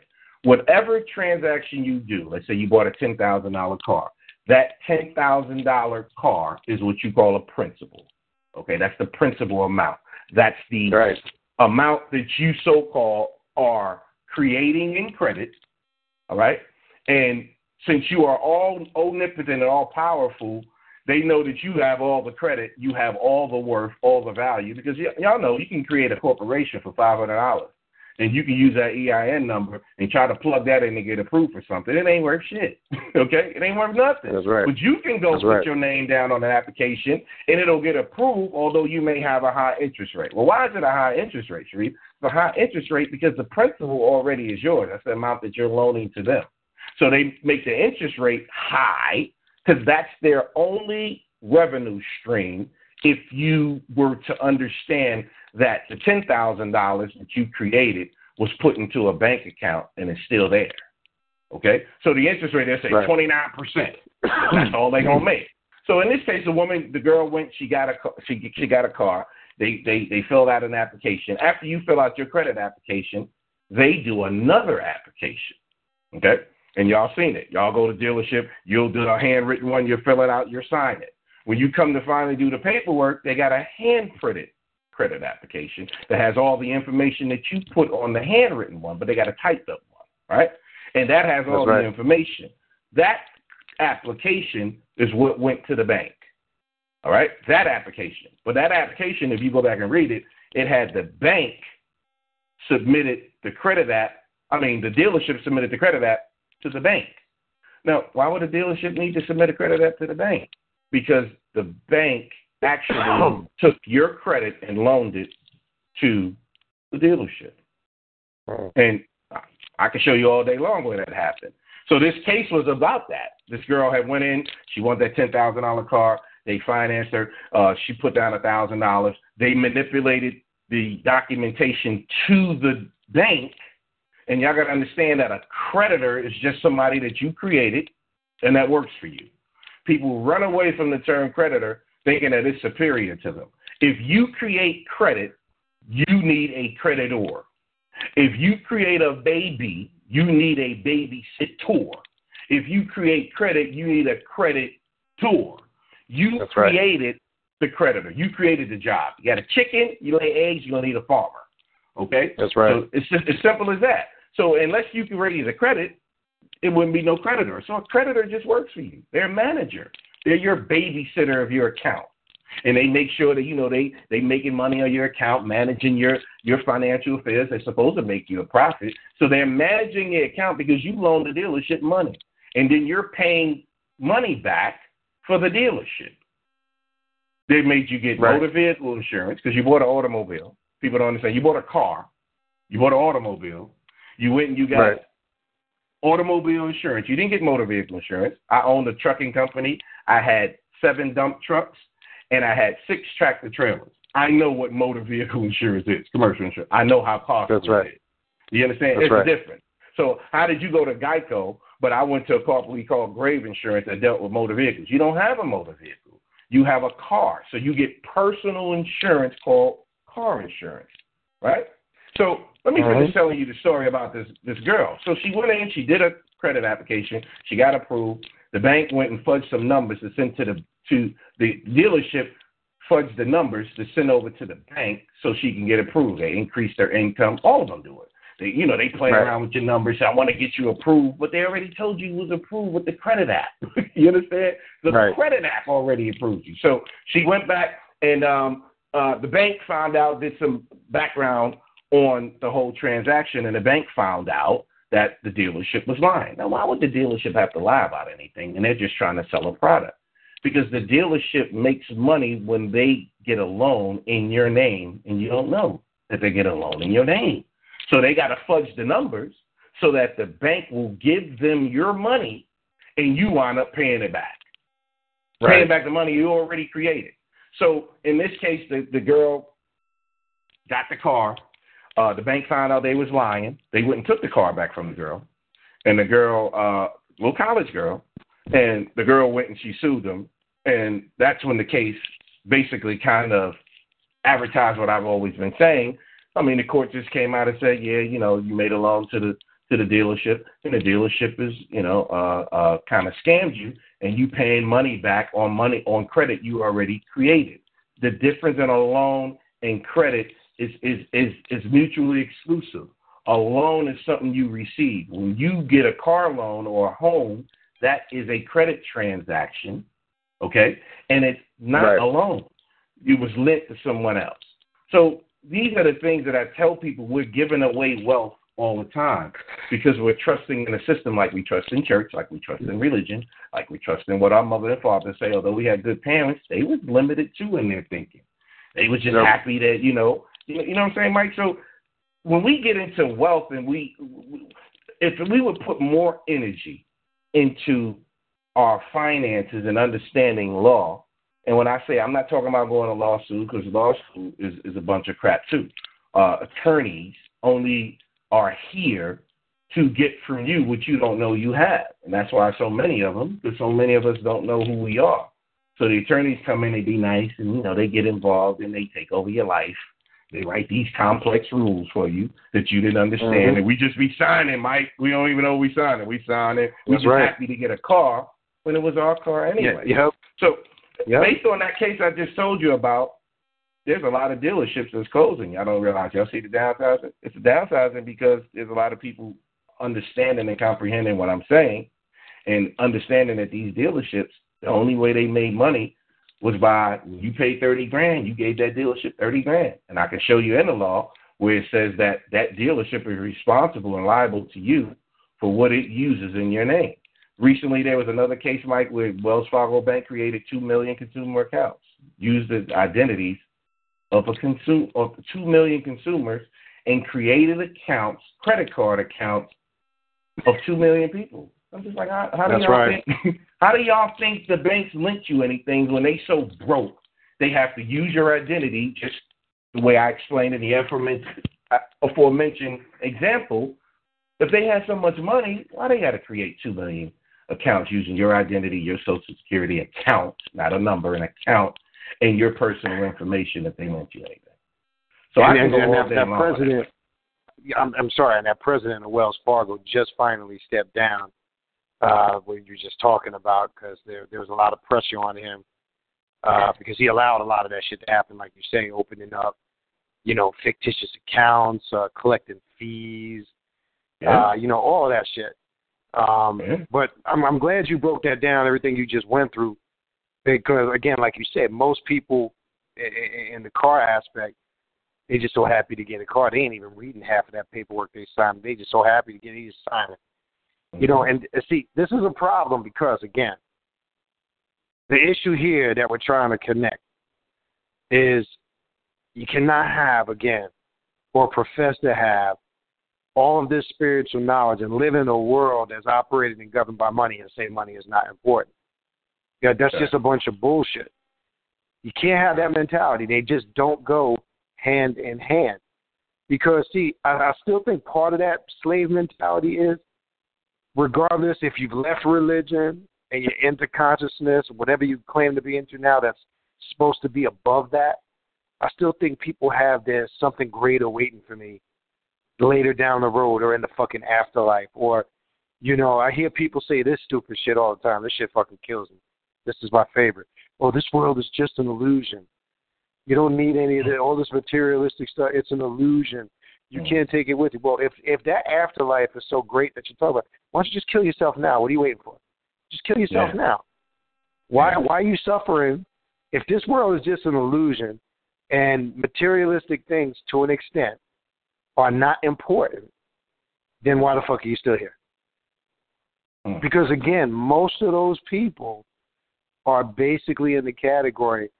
Most of them that have that mentality mindset and say shit like that, they usually piss broke. They usually don't really have any type of money. They don't have really any consistent success in their life. So they engulf themselves in whatever spirituality they're in. And then they use spirituality to justify why they piss broke and they ain't got a dollar in their pocket. You know, and then you got the other the other ridiculous ass mindset of people that, oh, you know, that are that are living in poverty, you know, and they, they think they're sacrificing for some great cause. You know, this, mm-hmm. this, this is what I'm saying. Not being able to understand finances and economics, and there's no economic plans on a wide scale level. What's the economic plan? Because see, all that book knowledge is only going to get you so far. Right. It's only going to get you so far. So you can read about Egypt all fucking day, about Africa all day. Bottom line is this: you live in a world your your motherfucking bills got to be paid. See, you got most cats, most cats walking around, you know, telling you, giving you advice, telling you you need to do, it, but they can't even take care of their own fucking families. They can't even pay their light bill. They can't even pay mm-hmm. their mortgage if they have one at that, because that's, that's right. a whole other fucking story. So let's let's kind of shift it now a little bit. Yeah. Now, Mike, one thing I'll say on that mm-hmm. before you shift is that sure, people sure. think money in your pocket is is you having some you know what you call uh, uh, notes or or dollar bills. You have you are the as a natural person you are the most wealthiest than any. You see companies can go bankrupt and they're done. You know they can go in a hole. You can never go in a hole. As long as you have a signature and you're walking, you you can create credit quicker than any company can make profit. You understand? There's a difference in profit and credit. So you are the richest one on the planet, which is why everything is always centered around consumer needs, food, type of goods, services. They're serving you. United States serves you. You're the consumer. A lot of people have the misconception, well, you're you, you're just consuming. You're not creating anything. Are you are you are you an idiot? I'm creating the need for you to service me. So when we talk about police, right quick, Mike, police, like when people go into Egyptology and, and history, man, it was the police that killed Jesus. They were Roman soldiers that killed Jesus. That police has always been around to restrain. They've always been a mob, and right now, today, they're nothing but debt collectors. There was a cop that killed mm-hmm. a dude in South Carolina, and he said recently at his trial, you know, the, the same old nonsense. He said, uh, uh, my mind just went uh, my mind just went spaghetti. That's just yeah, what he said. I felt my life was in danger. That's said spaghetti. Think this idiot really just just said he really don't have no goddamn sense. And his mind with spaghetti, but he shot a dude. He said he feels for his life. The dude was like a mile away from him. Shot him like a deer. Walked up to him, and and just he was so nonchalant. I could I'm looking at this dude. I'm like, this dude just shot somebody, and he acted like he went deer hunting. So when we get into police, we always talk about the system, Mike. But every time we talk about what's going on today and 20, 30, 40 years ago has always been police state. Never been bank state. It hasn't been religious state. It hasn't been the politic political state. It's always a police state because the police have always been the ones to enforce the will of those politicians, and the politicians have plausible deniability because the police, the ones that you can train, the ones that are, you know, spaghetti brains, they admit they're just going to carry things out and say, well, I'm doing, you know, that's my job, or, or I'm government. Our problem is always police. It's not the system, it's our thinking, and it's police, police state. So when we understand what I teach is that well, police are debt collectors. Anything they do is just about money. They're trying to collect the debt. They're just they don't have they really don't have any power over a man or a woman because most men or women are going to conduct themselves in a way that you really don't need to get involved. So that's another thing. But I just got to bring that up is that you know it, it was the mm-hmm. Roman police that, that killed Jesus. Your problem is always people carrying out these types of subjugation and oppression. You know, Black Wall Street was burnt down. Who do you think that was? You know, so all of these things are people carrying things out in the name of oppression, slavery, debt collection, but it all ties in to money. That's correct.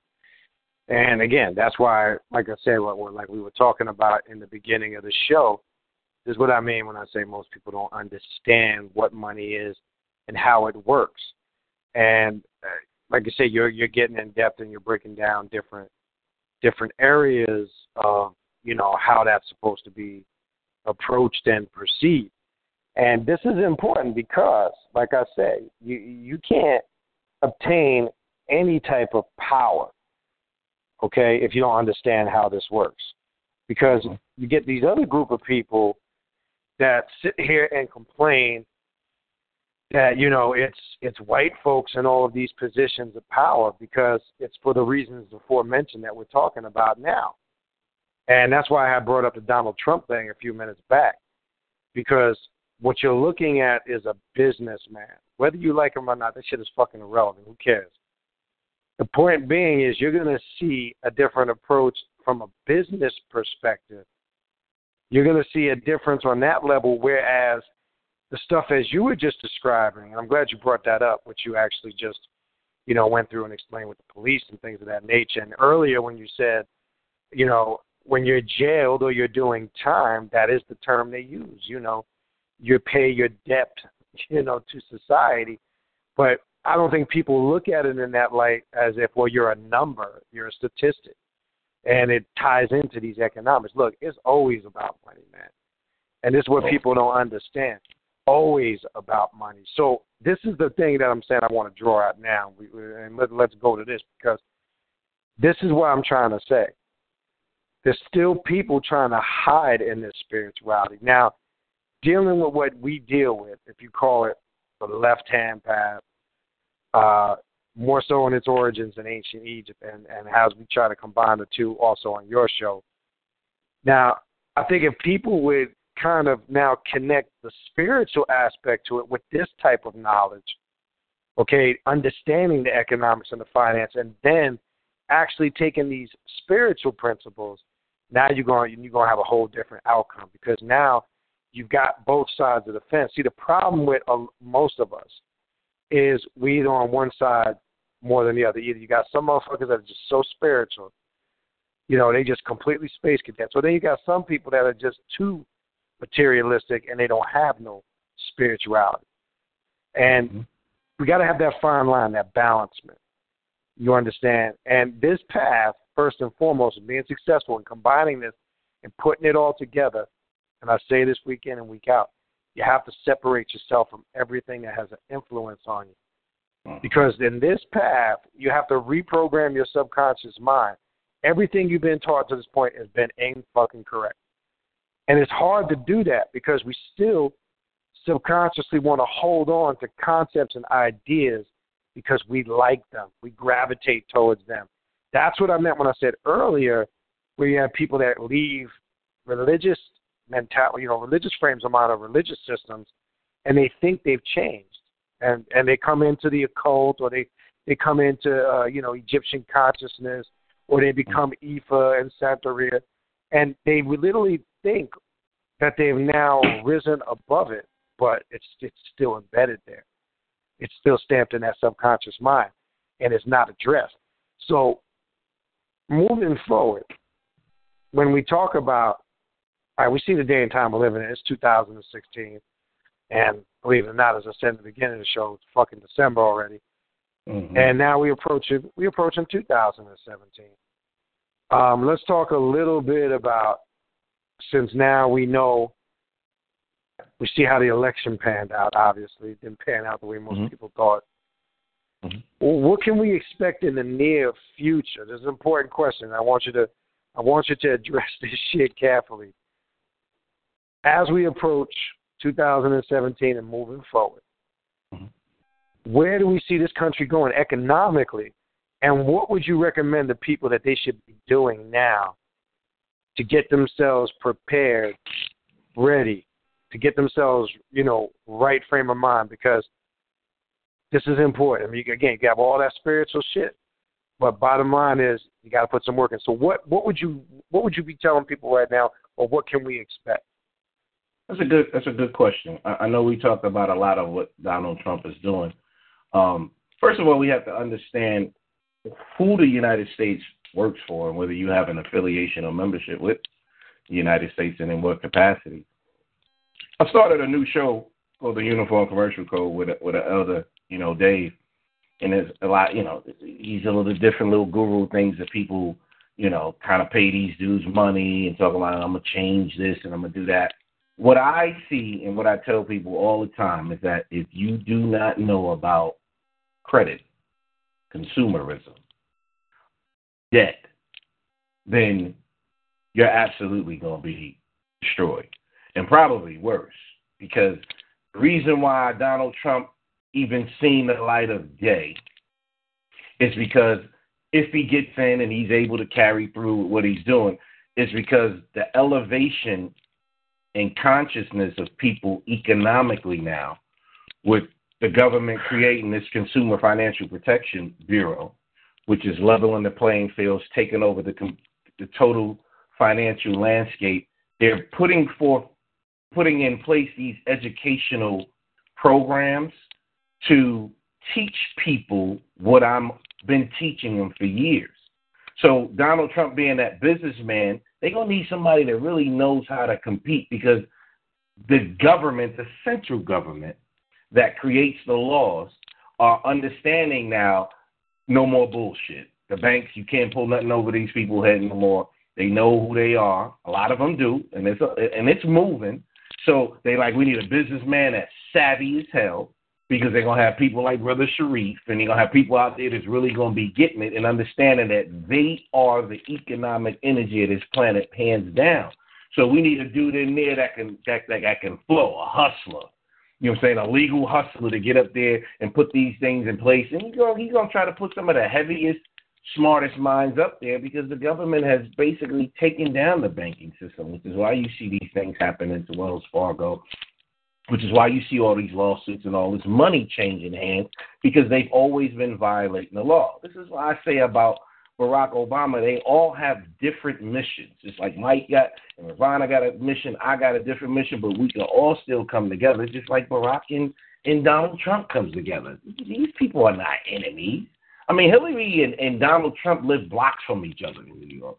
These are not enemies. Mm-hmm. This is all a show to keep your energy in a system, although you're financing it and you're looking for them to do something for you. When the hell you doing everything for them, and you looking for them to give you a little bit of return back, which is what a loan is. okay, they go, they want to kick you. Oh, I don't have a job because you're not a job.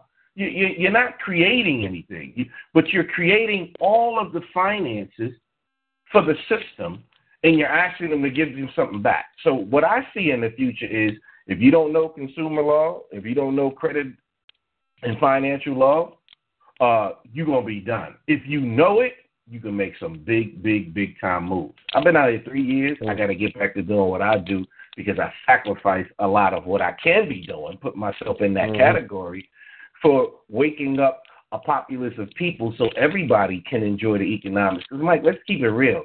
Most of the people that fall into these gurus, that fall into these cliques and clubs, that fall into these different religious constructs is because they broke.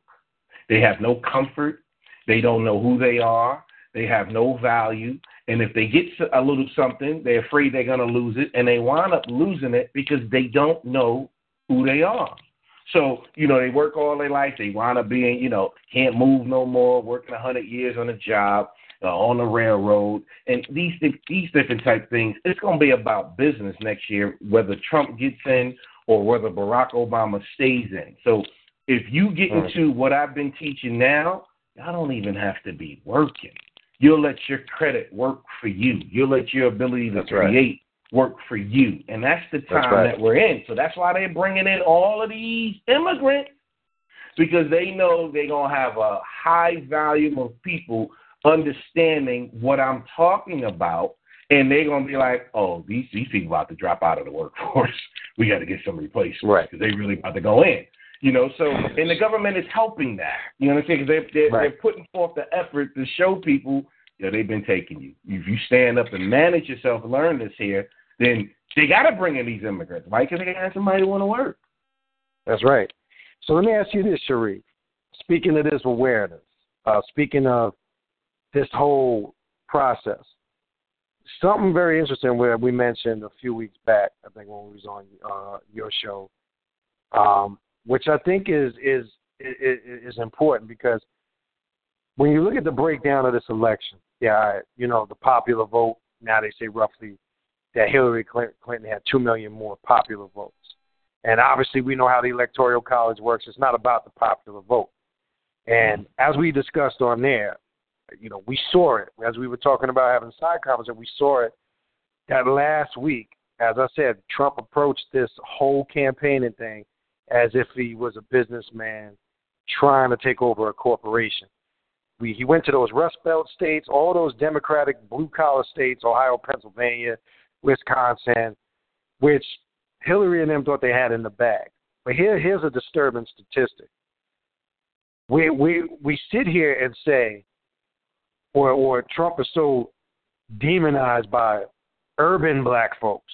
Okay, I want to talk about this shit for a minute because there is a class of black folks that people act like don't exist.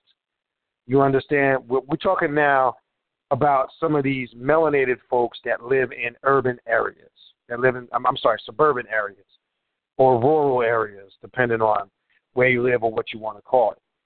Now, how the fuck in the world was this dude, Donald Trump, able to get 13% of the male black vote? That means that's that's a very high number considering how many black males are registered to vote. 13% of black males voted for Donald Trump. What is that saying? What is that saying? Because when you look at when they when they show that map the night of the election, which I think is fucking funny, they show the blue and the red areas, and then they go they they zone in on a state, and then they go to the specific cities and towns and it seemed like when they showed it, and this is what they showed anyway. Now, whether it was accurate or not is a whole nother fucking story. But they showed that the only black votes that Hillary Clinton was dominating in was black votes in urban areas. And I looked at it strategically and said, that's not who Donald Trump was targeting.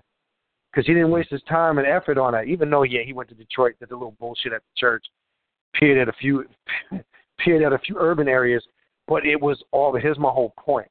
It was all of the the, the male blacks, or a lot of the black voters that voted for him, in general, male and female, were all the ones in the rural and suburban areas. So my my question now is, moving forward, is this now? I have melanated people now, to a sense, woken up to the awareness because they see how fucked up the economy, well, I should say unstable the economy's been for the last seven, seven, eight years. It's had its peaks, it's had its high points. It's you know it's dipped. You know we we all saw what we went through in 2008. We also what happened with the housing market. You know, 2004. You know, moving forward. Point point blank. Is this a sign that maybe there's a certain class of melanated people that are recognizing the importance of money. That's why I said, and as you said, understand consumer law. Is this what we need to be doing now then, move, moving forward and getting ourselves right? Because what, what can we, if, if Trump gets in, because, you know, we say if because of many things that can happen. Sure. What do you see happening? What do you see happening? And say he gets in. Say he starts to implement all of these things he's talking about. As you say, he started with that plant today. Kept a thousand. I mean, that's a big move, regardless. Thousand jobs he kept in this country. Okay, what do you see happening over the next four years if he carries out his plan? That's a good question. Uh, um, uh, for what for, for some reason, and Ravana, you might be able to answer that more because I'm still a student in the whole ancestral and universal education, but I am comprehending what it's about. Uh, for some reason, you know, everything goes in cycles, Mike. So I know we talk about uh, the majority of melanated people. But I'm gonna be honest with you, I, I see uh, a great deal of intellectual equity uh, being shown by melanated people, and it's advancing rapidly. So when they look at Donald Trump, you got to understand Donald Trump in this whole election cycle did a good job at elevating and destroying contemporaneously. What I mean by that is we've realized that the system of Western culture is really just a big racket. And that's what we've come to realize. And mm-hmm. people mm-hmm. are understanding and comprehending their value and their worth. Again, that's why they have to bring in the immigrants because they just want to get here and they just really want to serve and work. And they know that the people that are here are just like, you know, we ran our course. So this is the end of our cycle.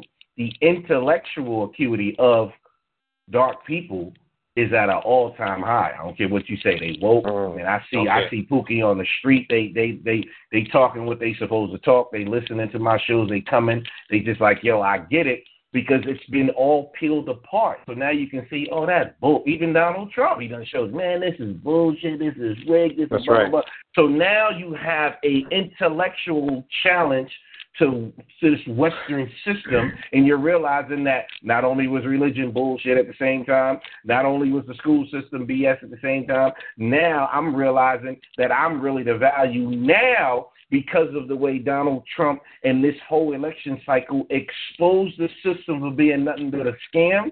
We are starting from zero. Now, I'm going to put it in racial terms.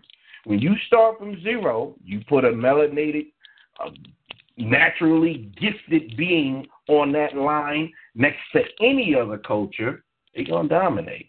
So now when you That's bring right. that system back to zero, Mike, and you like everybody get on the line and everybody start fresh because you're building a new system that's to have new rules, new regulations. It's got to be different than what it was because it was always lopsided. Now that's what you see the fear in Western America that now they're not to have a privilege advantage.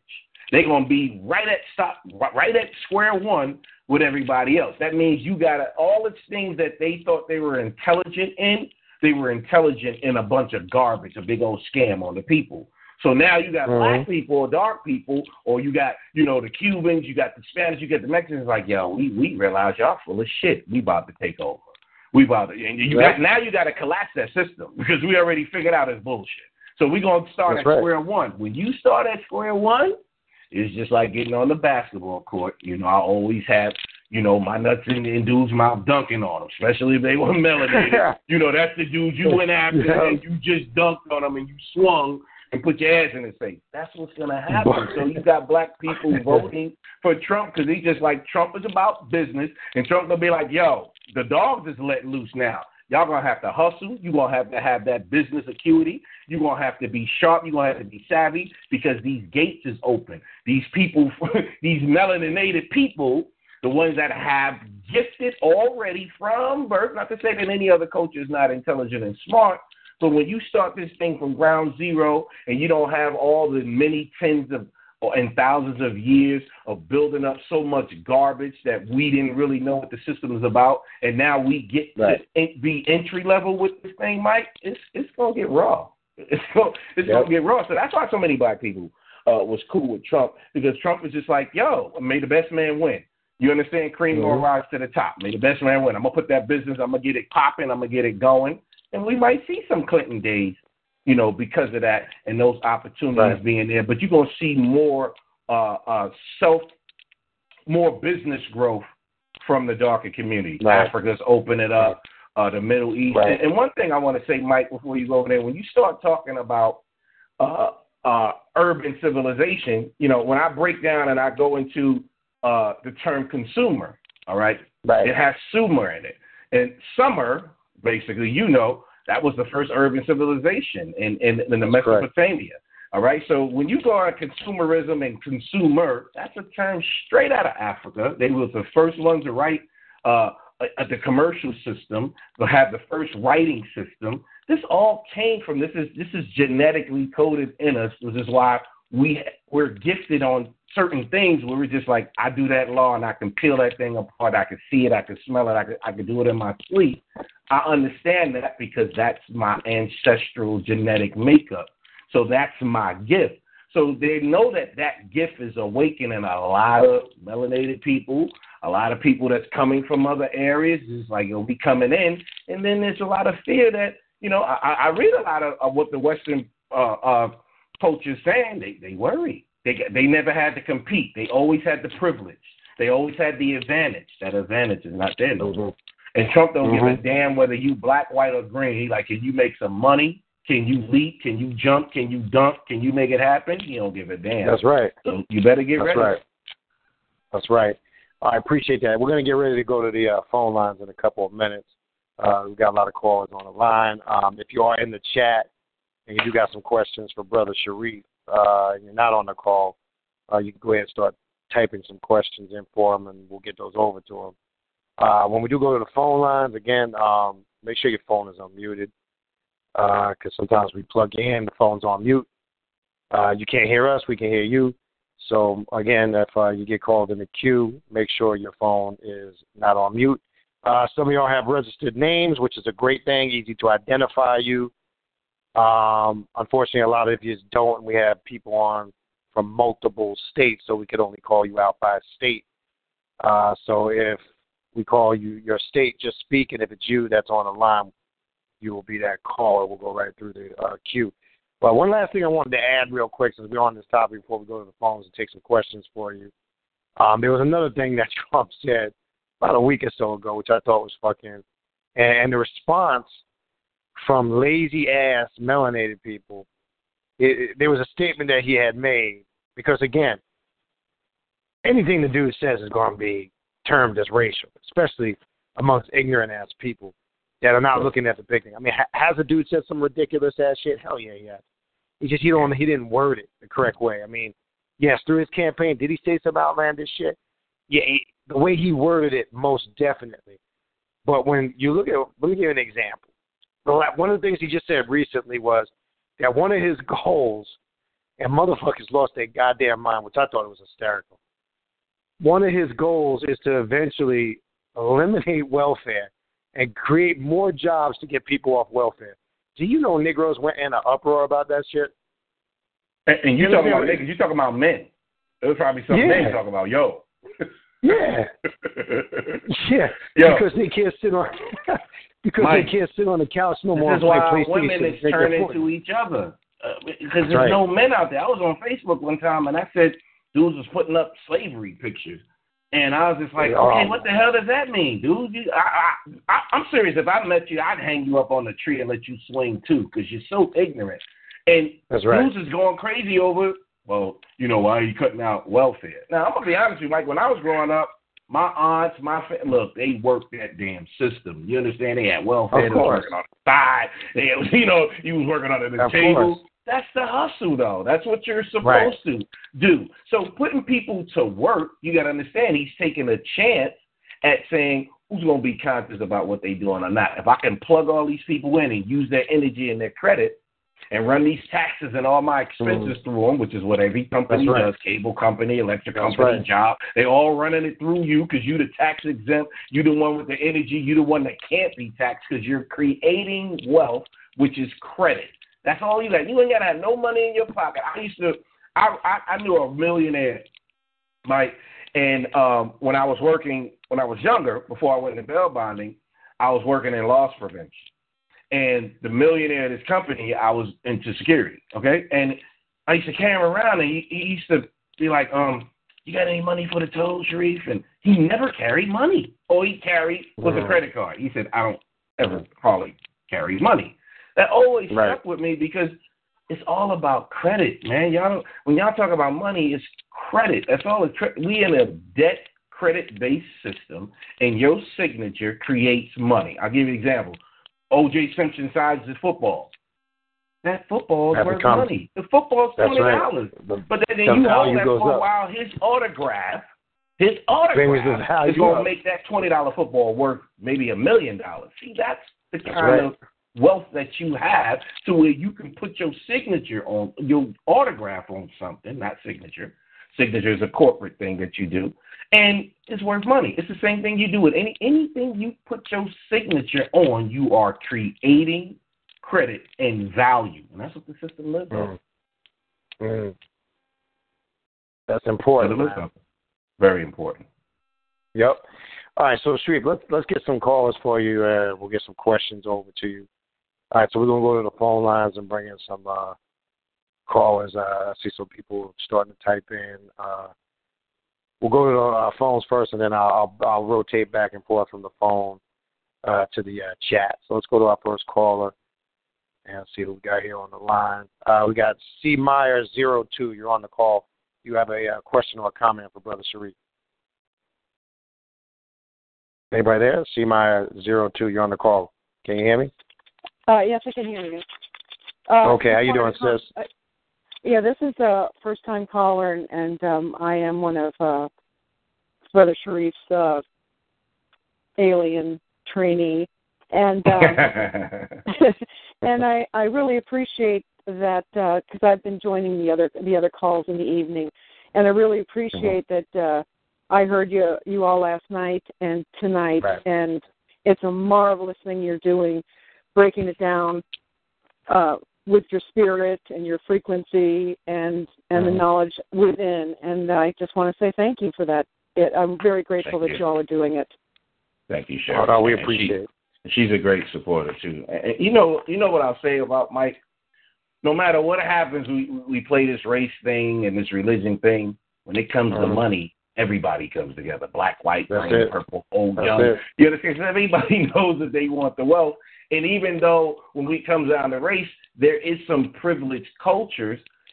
Sure. They're privileged because they really don't know what's going on, and the majority right. of our economic system is ran by people that are similarly pigmented in that way. But when it really comes down to it, we all being used the same way. You know, I was listening to some mm-hmm. Billy Bob's talk about the the 14th. Well, you know, the, 14th Amendment, you know, allowed the slaves to come in. And I hear Pookie and them talk about, well, you know, the white man mm-hmm. took us from Africa and took us from our native language, and they come over here. And I'm just like, well, can you read legalese? They're like, no. I ask white people, can you read legalese? Well, no. Well, then, then they all of y'all slaves because they put your ass over here, put you in the system. You don't know That's what right. the hell you read. So what are we talking about? That's right. 14th Amendment right. slavery. We're all slaves to this system because we don't have the requisite knowledge to be able to know what our worth is. So this is what I love That's about right. economics. That topic brings everybody together. And I tell you what, if everybody knew their wealth and we were able to do what I've been advancing for the next three years, I don't think we would have racism. You understand? Because right. racism is just about poor and not poor. White people are, are, are, are concerned now because their their their stability, their economic stability is at risk. Black people's been dealing with it for a long time, so they see an That's right. opportunity like, oh shoot, I'm learning some stuff now. Now I can get into the game. We just need to stop the color Right. stuff because just as many more white people lose their homes than black people because most black people don't even have a that's- They live in you That's understand? right. So uh, when I That's have my audience, I'm like, I'm mostly non-black, the majority, because the economics hit the Western culture more because y'all dominate the economic system. So that's why I'll be like the race problem. I don't have no race problem on my damn show. I'm talking about money. you understand? I, I ain't never gonna have no right. problem. I ain't gonna never have no racial imbalance. So you know, I'm glad that I have a a, a field that most people won't won't stray away from because they like this dude's talking about economics and power and empowering everybody. I could have just been like, yo, I'm doing a black. You know, I could have been like Doctor So and So out there and be like, you know, I'm black economics. Um, you know, I'm Pan African. You know, I'm you know, I'm I'm, I'm Moorish. You know, man, cut that nonsense. I don't Yeah, give a damn about that shit. This about Exactly. money. If we all had money, man, Exactly. we'll be we'll look like a damn rainbow out here. Everybody be loving each other, you know, showing off their wealth, be like, man. So the last thing I'll say, Mike, is that what is going to happen also in 2017 is that we're going to go global. Do you know what kind of opportunity it is for you to be able to connect? Because it was already connecting you because Wall Street was already internationally trading your energy. So do you understand that with, this knowledge, and the young, you can reach over to Africa and be like, I'm going to extend some of my credit because they sell you credit. All right, I'm going to extend my credit over Africa. So you see, what's the dude Akon? You know, he he, he building big water systems over in these countries. That's the same damn thing. And you think he got money? No, he's signing. you understand? He's using Exactly. this economic. You think Jay Z? Because Jay Z is spending his when these rappers, like I gotta say this, getting to the money with these basketball players, it was already their money. So that's just Mhm. the system just showing you how to tap in because that's why Donald Trump was able to pay no taxes because he got the people around him that understand the system. It's not that they're smarter than you. It's just that they're connected to the information I'm trying to give out to the people so they can expand on. And now you'll be able to go overseas and do the same business. So Cuba opening up. People be able to go over there in Cuba and say, let me set up some credit over here. Let me let me extend some credit over here. And people understanding that the difference in principal and interest is like I can extend my credit. I need to get my money back from that dealership. I want my money back from that bank. I want my money back from that from that. You know what I'm saying? And start spreading Mhm. that money out. Now you got the opportunity to be a multi-country billionaire or whatever it is that you want to do. People are against globalism because I think most, for the most part, this system and Western culture don't want a lot of competition. So you start opening this up globally, they get intimidated because it's too much competition. They like to keep their stuff rigged, like Donald Trump said, Right. keep it rigged in their favor. They don't want to change nothing, but it's changing, man. And the opportunities Right. for us is just ridiculous to not have anybody in Africa walking around barefooted. That's just ridiculous. We shouldn't have people here homeless. It's just ridiculous. But they'll lock them Right. up, Mike. They'll lock them up, and Yep. put them in jail. Why? Because they make money when they put them in jail. You're worth you're worth more money dead, or even if you're a bum, they'll lock you up, put you in. They just shot at homeless man. They'll they'll, they'll put you in jail, and all you got to do is sign their paperwork, and they getting money from that time on. Then they doing long term care. Well, go ahead. Right. Right. No, excellent point. Uh, but sis, if you're still there, we appreciate you uh, calling in. Uh, we appreciate you uh, giving a comment if you're still there. All right, let's uh, see if we can get a another caller on the line. Then we got a couple questions online. I'm gonna throw at you, uh, brother. All right. Uh, uh, hold on. Just uh, working on this tablet here.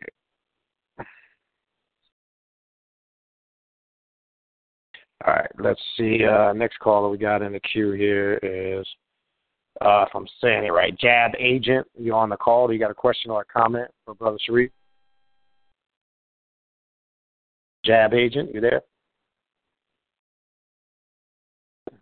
Jab Agent, you on the call? Any questions or comments for Brother Street? I guess you can't hear us. Yeah, yeah, I was on I was on mute, brother. I was on mute. Oh, there you go. Yeah, yeah, got got on mute that. That's okay, brother. All right. And, and, and I came in the call. I I didn't mean to hit one either, but now that you got me, I just want to say You thank you, it. brothers, man. Hey, I, I'm I'm grateful to even be able to tune in, man. I appreciate Good. you guys, man. I'm, I'm No problem. Yeah, big Yeah, up. that's We about all. appreciate I, that, I Judah. can't add much. I can't add much, you know. I want to, um, brother Shariff, quiet, quiet students. I don't have too much to say. I'm just listening and and learning, man. I'm I'm one of them aliens that's Yes, sir. learning. I'm hanging It's out your here with you, time, man. It's your time, bro. You tuned in. If you tuned in, once you connect to that frequency, man, it, it really be hard to get off. Ask Mike and Ravana know Once you get on there, you can't get off, bro. Hey, I, I, I, to tell you the truth, I, to tell you the truth, you remember back in the day we used to say we live for Friday. I live Yes. for Tuesdays. You hear what I'm saying? I live for Tuesdays. I be There on you go. before eleven o'clock. You know. Right. You got it. I appreciate thanks, you, Jab. brother, Appreciate you, man. Appreciate you. Yeah, You Mike, got it. We appreciate it, brother. Yeah, Mike, Uh-huh. uh, Uh, that's Tiffany. That's myself. She said she had some comments. She just texted me when you when you get a chance, get her answer. Oh, wait, wait. I, okay. Hey, we appreciate your call, brother Jab, Jab Agent. Appreciate you calling in. Uh, I don't see by number. I just see by state. What state is she calling from? Uh, Wisconsin. So it's gonna be four. Okay, yeah, I see. I see it. I see it. Hold on. We'll we'll plug her in right now. Southeast Wisconsin. I believe that's probably her. Hold on. Let's see if we can get that call in, and then I'll I'll take the couple questions I got online. I believe it's uh, Southeast Wisconsin. You are on the call. Can you hear us? Hi guys, how are you? It's Tiffany. Good, good. Good. Okay, how you I just I just had some comments. First of all, I want to hey Jab Agent and C Meyer, I love you guys. I appreciate you. That's just from Tiffany. I talk to you guys all the time. Just want to let you know that Mhm. you are appreciated. Indeed. Um, just I just wanted to make some comments about you know as you can see I'm from Wisconsin and some Donald Trump Mhm. information from here. yeah. But the re- the recap Well- started down there, huh? well, I think they yeah I think I think they're almost finished with ours, but. Uh, But first of all, on the Wells Fargo thing, you know, it wasn't just that Stumpf stepped down, the CEO. It's that they're being investigated. They're being slammed with lawsuits. States are dropping them. I mean, this bank is on the verge of breaking. Just Yeah. so we're clear, you know. Yeah. So, and that they're just an example of what can happen when you take advantage of consumers. When you push that envelope too far, you know, you've been slammed Mhm. for illegal foreclosure practices, servicing practices, subprime mortgages, all of it. You've been slammed, slammed, slammed for the last eight years, and now you're still taking advantage of consumers, and not just consumers, your own customers who come to you and are, you know, they're supposed to be able to trust you with their money. So, and their information, and used it Mm. illegally. So, the other thing about Trump is you're right, he's a businessman. And you know what they say about business is that it's not personal. That's right. Right? So now people are going to have to take all of that emotion out of what they do. All of the That's feelings, right. all of it. You know, because That's right. I can't hurt your feelings. Only you can hurt your feelings. I, I have nothing to do with your feelings. So Good point. and as far as you know, him at, at one point he was like eight billion dollars in debt. So was Mhm. he in debt, or did he just work his credit? That's right. He so you got to look at exactly. You have to look at the perspective of things. You have to change your right. perspective, and you, if you think it's debt, then it's going to be debt. If you think it's credit, then it's credit. But That's you have to know. It's And funny then- you say that, Tiff. When you when you talk about when they say the country is nineteen trillion dollars in debt, actually they owe you. Which what, what people just don't understand. How would the country get in debt if they make any loans? You understand? They owe you. So this is the money that they owe you. Period. In principle. Absolutely. Because there's two portions of a transaction. There's principal and there's interest. So they they're not getting the interest. Like this week, Tiffany, what what I seen the report. Oh, they forgave 108 billion dollars in student loans. I'm just like student loans are debt for personal, family, and household. You don't pay for student loans. You're not supposed you're supposed to pay interest, but you're not supposed to pay for your student loans. That's why Cuba lets you go to school for free. That's why India lets you go to school for free because they understand that they can rack up all this debt, and if somebody like me comes along and others wake people up, then now they got a big crisis because they just like, look, I'm I'm writing that off. I mean, that was that was personal, family, household. Look at all these people that's went to college, and you have absolutely nothing. They own welfare. The school system Really? was a complete bogus scam. You know, and so this is why I say the time is good now for people that are up on economics. Other than that, they got church for you. They're gonna have to look. They like everything's done collapse. Religion done collapse. The Pope done let everything out. It's just like you know. So when people talk about, oh, well, we're gonna have a one world order, it's it's a point now, Mike, and I want to know your feelings on this. If we know mm-hmm. who the true God is, which is within, and who it is that's outside of us, then what are you going to have for religion? And the Mhm. thing is, is why wouldn't you have a one world order to where everybody knows that there is no, you know, Jesus is bouncing out the sky. Santa Claus ain't real. We should all be thinking on left hand path. And is that a one world order? Yeah, that's damn order. Because now you That's put right. the power back into yourself to create. Now you don't have all these religions. See, because the, the biggest thing people had with Barack is that Barack was just pulling the curtains on all that garbage. You understand? He was just pulling the Mhm. curtains. Like, I'm pulling these curtains down. You can see right in the window. If you still don't see it, then that's too bad. So he pulled everything down. Now you got all the churches. They getting foreclosed on. You got Creflo, Boogie Woogie, and Pastor so and so. He trying to figure out Yep. how he gonna calibrate. He trying to talk like you now, Mike. They starting to talk. I hear him. I hear some of the clips. I'm like, ah, damn, where did that come from? You know. Um, so everything is like down to ground level now. They burnt every religion, finances, government. They pulled all the curtains down, and if you don't see, I'm sorry, you just you gonna be in a camp somewhere. They're gonna switch you with the people in Haiti and bring the people in Haiti over here because they need to hustle. Is Right. gonna wait on them tables, build them buildings, build those railroad tracks, build these new airplanes and flying cars that's coming up. You know, look, I mean, you gonna have to go and sit down somewhere. If you into religion, you just you just got to detox a while, and that's the biggest problem that I have with most people is that I'll show them where their power and their worth is, and they kind of stare at it and they look at me, or I talk to them on a consultation, and they be like, "Yeah, I hear what you're saying." I'll be like, "No, don't give me that shit, man. You don't you don't hear what I'm saying. You're saying that I don't believe I had that kind of power and that kind of work." And and that's really the biggest problem. It's not that the system is rigged against you.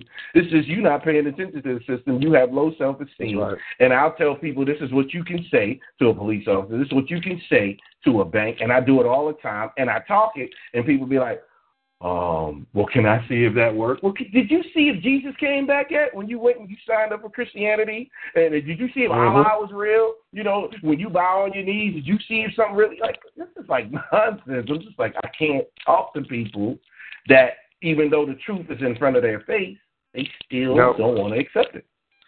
That's it. And they don't want, like you say, they don't want to accept the the value that they have, but they'll accept some fucking fictitious God that doesn't even exist, and that's a mental sickness right there in itself. That's a whole other story. Yeah. Uh, but anyway, Tiffany, we appreciate you calling in most definitely, and we appreciate your comments and your feedback. Got it. Anytime, guys. You got it. Appreciate All it. All right. Uh, we got a good question for you online. I want to shift to this question. I think this is a pretty good question. Uh, let me slide over here. I'm working this tablet tonight, man. Uh, all right. Uh, guest 23 had typed in a little bit earlier, uh, and we have some people asking for your contact info. We'll make sure you give that before we go off the air. Um, guest 23 had typed in, besides the FDCPA, what other laws assist in reclaiming your wealth or credit you created? Um, if you want to address that. Sure. The, the, the, the, the foundation and the initial law that governs all consumer transactions is the truth in lending. And it's funny when I talk to people about the truth in lending, why did they name it the truth in lending? Well, the truth is, is that you're the one doing the lending. All of the consumer mm-hmm. protection laws, Mike, protect you, the consumer. Now, you know if the bank was really lenders and they were giving you something of value other than a service, no different than a waiter or waitress, you know they wouldn't have all these laws that protect you. You protect right. the source of value. You don't protect anybody else. They don't give a shit about you if you ain't got no value. So all of these That's laws, right. if you read them, starts off with the truth in lending. The truth in lending is about the truth in lending, and it's the protection for you. The banks really don't have much protection. They just got a bunch of bluff going on, and where they threatening you or they trying to posture themselves as if they in control. When you hit them with that law and you understand these consumer financial protection laws, you'll be able to be in control and talk like a boss just like I talk. I talk to them all the time. I'm like, nah, you're not gonna do that. You need to do this. And you gotta say, make these these companies and these banks. Sometimes you go in the bank, they be handling them. Well, you can't do that with your account. I'm like, who the hell is you, who the hell are you talking to? Whose account is that? That's my account. This is what I need done with that account, and they get on it. This. So when you play that boss role and you know it, they they silent. And this is very powerful because when you understand your consumer value, you go and bring the system down and put them back in the aprons and the high heels, the banks and everybody else, the police, anybody that's trying to dig in your pocket, put them back in the apron and the chef hat and say, get the servicing for I handle my business with you. And once we get to that stage, everything will be a lot better. And that's what's happening with the system now. Barack reforming the policing system, the, the, the, the court system, all of the, all of those people were bogus. They were they were they were just straight criminals. Let's put it like that. They were just stealing from you, robbing you, and threatening you.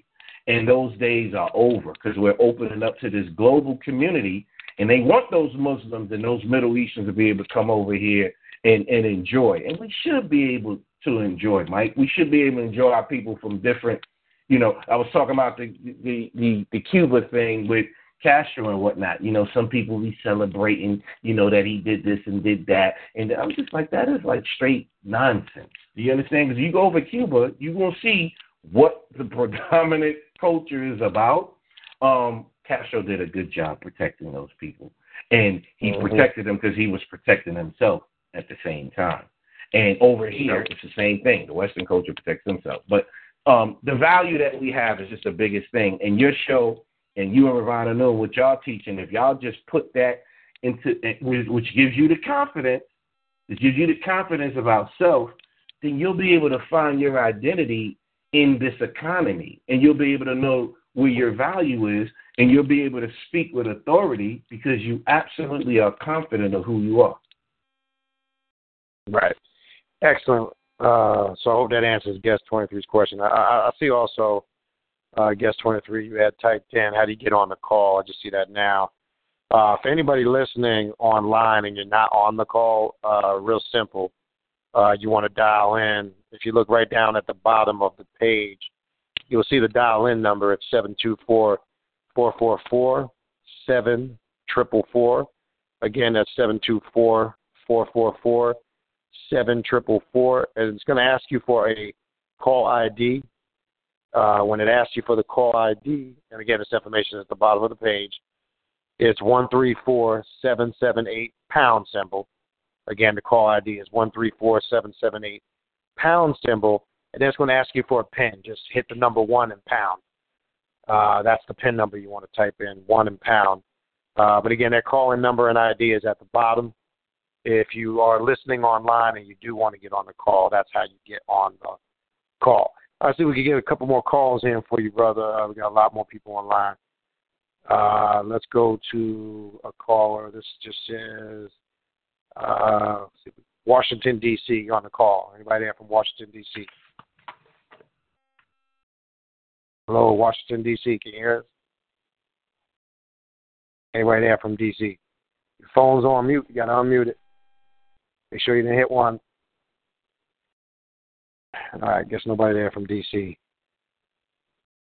Going once, going twice. All right, let's uh, we'll try to go back to that caller. Couldn't get nobody plugged in. All right, let's go to this caller. It just says uh, from Georgia. Georgia, you're on the call. Anybody there from Georgia? Hello. Yeah, we can hear you. Go ahead, brother. You got a All right, question well, for Brother Shariff? Yeah, no, I was guest 23. I thought I wasn't on the call, but I I pressed one after the pound, and I thought I just wasn't on it because when I looked at the side, it just had the computer sign, and it didn't have the call sign up. So it's Okay, all my talk sheet, so I just thought I wasn't on. Cool. You know what I'm saying? Oh no, no, you there? I see you. Yeah, you're in the you're in the chat as guest 23, but I guess uh, when you got on the call, it'll just list your state. So yeah, you're on there. So if you had anything else you wanted to ask Brother Shariff, go ahead. Yeah, no, no, because um, I I mean I appreciate everything these brothers are doing. You know what I'm saying? Um, I mean everybody Mhm. appreciates it. You know, Right. um, you know when you know, brother. By coming to this show, it was for me listening to Thor Radio. You know what I'm saying? And um, Right. and for for a while, you know, I've been studying, you know, the FDCPA and the um the Fair Credit Reporting Act and the Federal Trade Commission. But I hear Mhm. them always talking about the truth in lending, and I never bothered. I never even.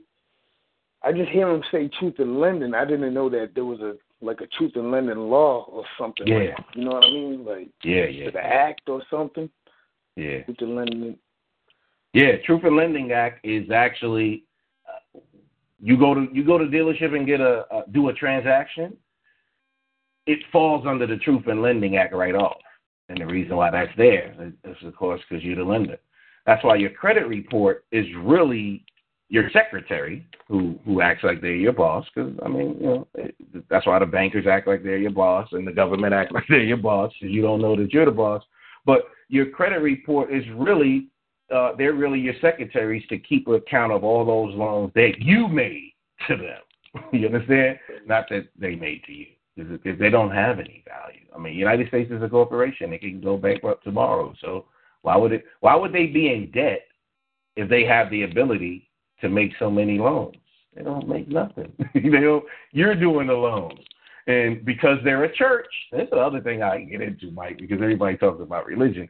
This is why religion is so big, because these courts are religious establishments. That's what they are. That's why they got robes, they got, you know, they got scripts, they got the Bible there, they got, you know, it's for those who have no religion, because you can't serve two masters. You tell me you're Christian, but you go to court. You don't see a lot of Chinese people in court. You don't see a lot of Muslims in court.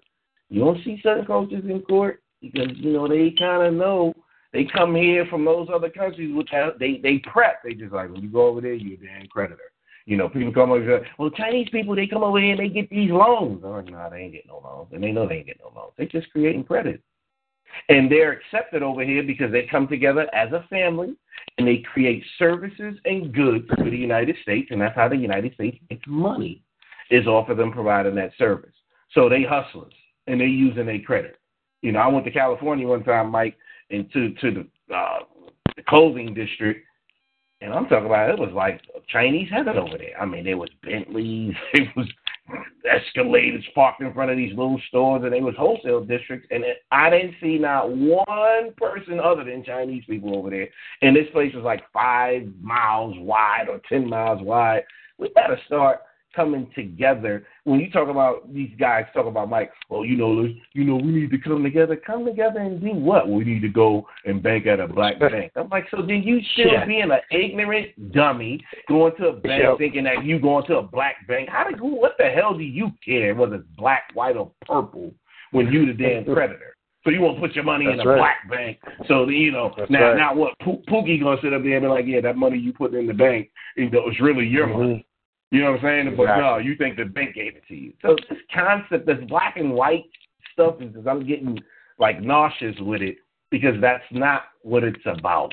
You don't have no That's more right. economic energy than me unless you really know how much your value is. And I'll tell you something else when you talk about the truth in lending, brother. When you go on the truth in lending and you read it, and it's expensive, but when you read it, you'll understand you don't have to use a social security number. You'll understand that uh, you're making loans and you're getting compensation, not income. That's the next thing I tell y'all. Y'all don't y'all don't have income. Y'all paying taxes, and you you know y'all y'all doing personal, family, or household, which is a consumer. You got a right to go out there and get compensation. Well, that's different from income. So when you start reading the truth in lending, you'll be able to take those laws and apply it to everything that you do because it doesn't change. You understand what I mean? Everything you do for personal, family, household. If you open up a business, you got income. You understand you're a business, but you as a as a as a natural person, as a man or woman, not a male or female, because people don't understand male or female, a person. I went over this the other day, Mike. It's important everybody know that because people talk about human. I said that's why I call myself an alien, not a goddamn human. A human means belonging to man or mankind, or pertaining to, mm. or relating to. I'm not a human. A judge in New York gave a chimpanzee human rights. This was not too long ago. Mm-hmm. Y'all can Google it. So that means you, a chimpanzee and you is the same? No. That's why I say I'm a damn alien or I'm a man. Male and female is what animals are. When you're a human, you're an animal. That's why they treat you like animals. You know, when that thing went Right. down, Mike, that, that Ferguson thing, I never forget there was video and this cop was standing in front, big white cop, and the black people were rioting. And I and I, I I never forget he was looking at him and they was they was almost like face to face and he was like fucking animals, fucking animals. He- he- Look, it sounds rough, but when you say you're a human, that's why they give you human rights. Those are animal rights. Human is not a man. They have qualities of a damn man, but a chimpanzee and you is now the same if you don't know who you are. That's all I say. That's Just look it up. you know, just No, look it up. right. You ain't a human. Excellent. A hue, a hue means color, and that's why they say it's color of law. A colorful law. They're enforcing something for animals. That's why they say you're agriculture. That's why they say you're on a farm, which is a district. You know, I go into all that. So your identity, Mike, is really important, especially what you bring. If you merge that in with the economics and you understand that a man can't name another man and a woman can't, and a damn company definitely can't tell you who the hell you are. You can say I'm God, and they got to be like, all right, well you God then, you know. And that's important because that's identity. You understand? And identity, what you do, Mike, is important. So yeah, man, Truth in Lending Act, Fair Credit Reporting Act, Fair Debt Collection Practices Act, and the reason why these terms fair is in it is because fair means equity. Right. Okay? So that means you can't be in debt if you got equity. How are you gonna be in debt and you got equity? Fair means equity. Okay? Mm. So it's equity debt collection. It's equity credit reporting. And it's called the Credit Reporting Act. It didn't say the Loan Reporting Act. So the names in itself, when people break it down like I do, you'll understand what it's saying to you. You understand? And then you'll be able to control and do what you need to do and increase your wealth without getting a job if that's what you don't want to do. But it's going to be a good mm-hmm. time for business. You know, Donald Trump, if he gets Right. In, you know, it's going it's going to be business time and it's going to be plentiful for a lot of people. You got it. All right, brother. We appreciate your call. Um, thanks for calling in, and uh, thank you. Keep listening. You got Thank it, you, brother. brother. All right, let's see if we can squeeze a few more calls. I don't know if we're going to be able to get to all of them, but we're going we're going to try to squeeze a few more in. Uh, let's see. Uh, we got a caller that just says, let's see what this says here. Michigan, you're on the call. Anybody there from Michigan? Hello, Michigan. You are on the call. Anybody there? Your phone's on mute. You got to unmute it. All right, going once, going twice, three times for Michigan. Now we're going to move to the next one. All right, nobody answering. All right, let's see if we can plug in. Uh, this one just says uh, Florida Panhandle. You're on the call. Anybody there from the Florida Panhandle? Anybody there from the Florida Panhandle? You're on the call. Florida Panhandle going once, twice, three times. Anybody there? I don't know, man. They always be fucking with our phones this time, Shariff. Every time we do these shows. Yeah. Oh wow. Yeah, it yeah. seems like it by between like eleven and midnight. Mm. Uh, or you can't hear nobody. And then what? Some people you hear. Uh, we'll go to the next call. Uh, this one here, we just says New York. You're on the call. Anybody there from New York? Yes, yes. Can you hear me? We can hear you. Just just make sure you're not too close to your computer. If you're Right. online, or you, Turn your I can hear a little echo. I don't know if you're online. Oh, just God. make sure you- I think because I had y'all on the speaker, so I had to take it There off. Sorry about Miss that. Okay, no- Yes, you already know. How you doing, brother Shariff? my alien, my aliens be following me, yo. When I get to the spaceship, yo, they be right, they be in the battleships right behind me, like where we going? you know what I mean? Where we going? Word up, word up. I must say, um, man, it's it's been a journey. I I got to tell you that, and um, I definitely you put me on to brother um brother Beniti. I definitely checked out the um some of the videos that you had, and um and I was interested in and this is kind of it's not on the economics, but I wanted to find out from you what you suggest as a monatomic gold. And I know this is like a little off subject, um, but I Mhm. was looking into that. Um, but I was researching into it a, a while ago, but I wanted to find a viable source to get it from. So I just was curious to know if you would suggest who to get it from. And I'm sorry to like change the subject. Oh. Yeah. Um, well, there's two spots that, that I get from that. You're gonna find, um, you know, it gets to the point where when you get yourself disciplined, you sh- you know, something you should just do to enhance. Um, the Etherium Gold, the one that I found that works the best. Um, I used to get it from Dr. Blair's website, Metaseta.com. Actually, the Metaseta two uh, dot com, um, but he does not carry the Etherium Gold on there now. Tony, who is now taking that over since uh, Dr. Delbert Blair passed away. Um, but it's the same brand. Energetic Nutrition is another company. Um, you can get it at, and it's it's real good quality. And dherbs.com. That would be the two best uh, recommendations I could tell you. But make sure you get the Etherium Gold. Um, Okay. that's the best one that that works. And then I, I got the powder. I, the one I used to use is the powdered form. You just put it under your tongue and you let it dissolve. Uh, Right. To me, that's the most effective one. It goes into the bloodstream. But bottom line is that you know at the end of the day, basically all that really does is um, it does enhance the brain capacity. Um, it does uh, provide certain elements where you know you can you can slip into higher states of consciousness by way of dreams, et cetera. But like I said, you're gonna find out that once you start disciplining yourself and make that connection, I'll be honest with you, it becomes uh, you know not necessary after a while. Um, it's good to just use it as a Kickstarter, and you'll you'll see what I mean if you do go that route. As you know, a few years ago, you know that was like a big thing, uh, as everybody was uh, you know experimenting with it. Um, Right, But that would be yeah yeah that would be the two I'd recommend. Um, Thank if you are gonna yeah if you are gonna mess with it, that's what I yeah, I'm not. I'm not gonna do too much because I pretty much had uh, interesting experiences as far as dreams, you know, Mhm. out of body experiences, all of that stuff. Um, Mhm. It's just it's just kind of something I was looking at for a while, but haven't really made a move on it. So I definitely appreciate that. Mm-hmm. Yeah, No, Deja, I tell you, I tell you, I watched you for a while, and I even see your your Facebook posts.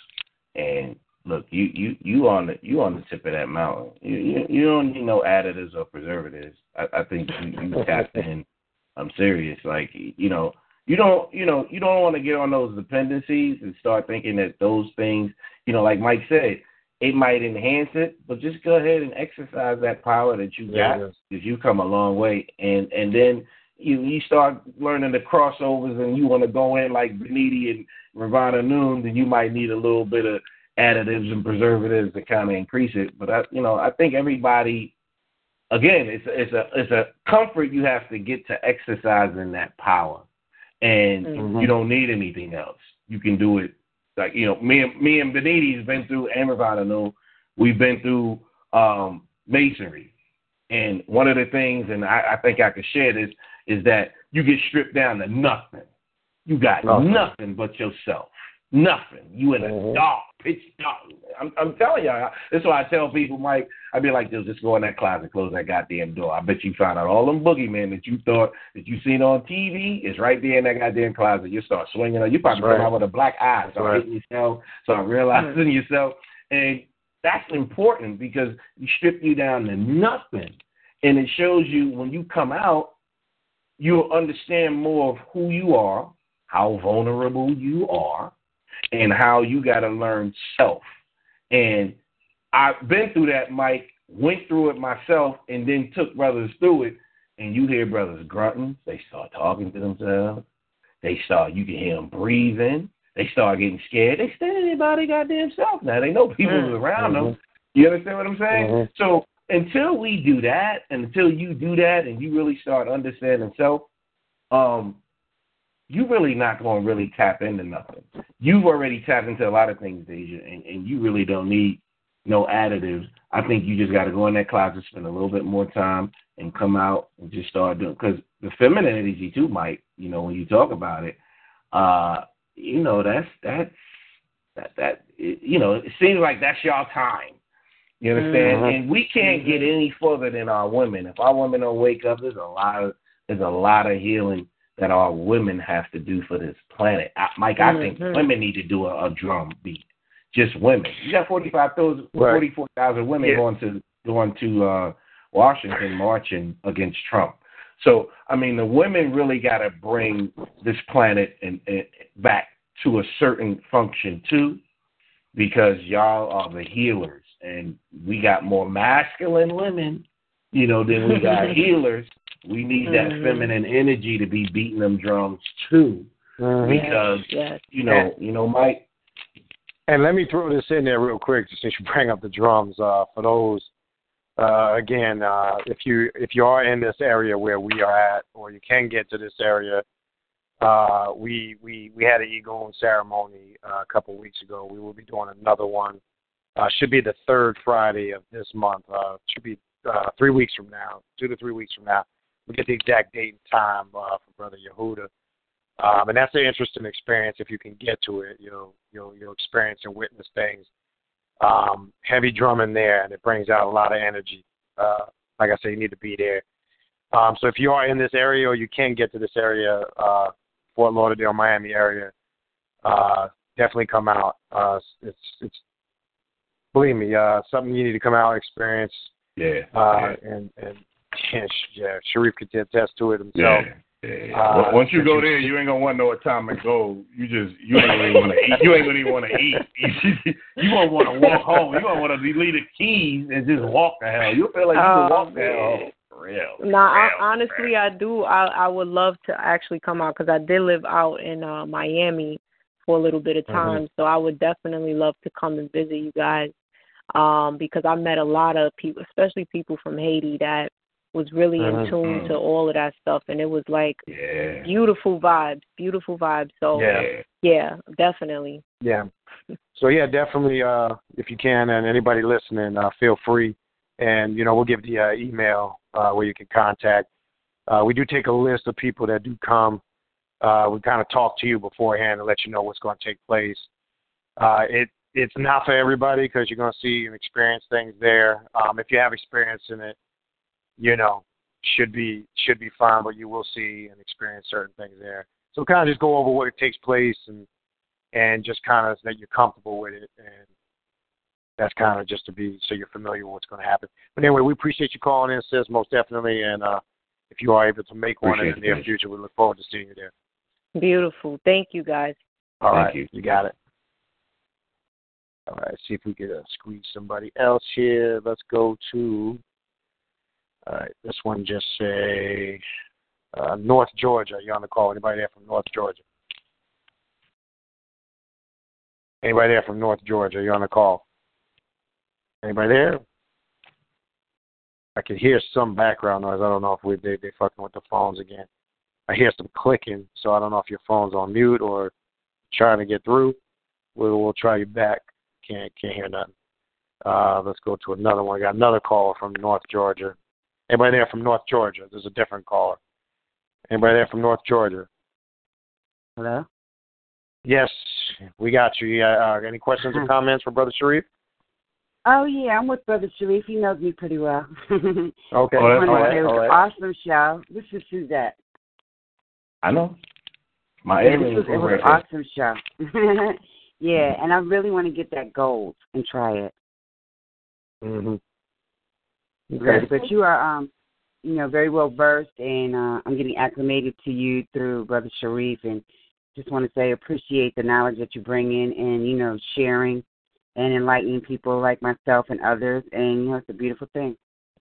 Oh, we appreciate it, no doubt. And uh, you know, thanks for the support, listening in, and supporting Brother Shariff. Appreciate Always. it. All right, All right. bye. All right, you got it. All right, let's go. We'll try to get a couple more Shariff, and then we'll wrap it up. Still got a lot of people on. your Yeah, yeah, yeah. yeah, yeah, yeah, yeah. We'll try to, we'll try to, we'll try to. Uh, you know, maybe we I could took, try to just. I took uh, a nap today. I'm good. All right, let's uh, go to. Uh, I sound like Brucie B. at Kid Capri. All right, that's all right. Before I click in, that's somebody right near their computer. You're from Texas, so I'm trying to plug you in, but you must be right near your computer, and it's picking up the feedback. So you either want to turn the volume down or go away from it. So I'm gonna try to plug you in again. Um, but you gotta make sure you're not near that computer. That's what yeah, it sounded like Brucie B, didn't it? Yes, indeed. All right, let's try it again and see if we don't have the feedback. If we got the feedback, we'll just go to another caller. All right, let's try, try, try, try, try, try, try, try, try, try. Hello, hello, hello, hello, hello, hello, hello, hello. Yeah, that's pretty fucking cool, man. I think I'm gonna fuck around with that for a little bit. All right, let me stop. Uh, all right, well, we'll come back to that. So, yeah, I was kind of enjoying that shit. I was about to start rapping and shit. I'm about to start. Uh, shit, I'm about to put on my skates. About to go to the rink. All right, so I don't know what was happening there, but we had some bad feedback. All right, let's try this caller here. This one just says, uh, hold on, Southeast Florida, Monroe County, Southeast Florida, Monroe County. Anybody there? You're on the call. Can can you hear us? Hello, anybody there from Southeast Florida, Monroe County? You are on the call. Okay, I can't hear. It. I can hear clicking again. I don't know if they're fucking with the phones again. All right, we're gonna try a different caller. All right, let's see this. Uh, I don't know if this is the same Texas one, but let's try it again. I think this is a different one. Let's try. Uh, yeah, anybody there from Texas? You're on the call. Anybody there from Texas? Yes, I am. Greetings, Brother Beniti. Greetings, Brother Greetings. Greetings, Brother Hey, Shariff. How are you all doing? Was that? We doing good. That wasn't you with all the feedback, was it? It, it was. You know, I I had dialed in and then I dialed in again, so I had two lines going, and then um, Ah, I okay. the call and I dialed in again. Okay, yeah, 'cause that was crazy.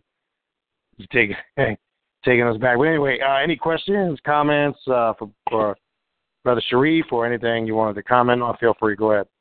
Um, you know, it's always a great it's always a great broadcast. Um, it's always hard to it's hard to find something to comment on. Um, I just wanted to make make mention. I think it was at the top of the show um, Mhm. when you were talking about the Most High. You know, I, I just you know, I, I remember, you know, and I, I would still refer to the Most High. And one of the things that I would say for me personally, as I've been shifting um, or making that shift from the right hand path path to the left hand path, that Mhm. it was um, common for me to say the Most High.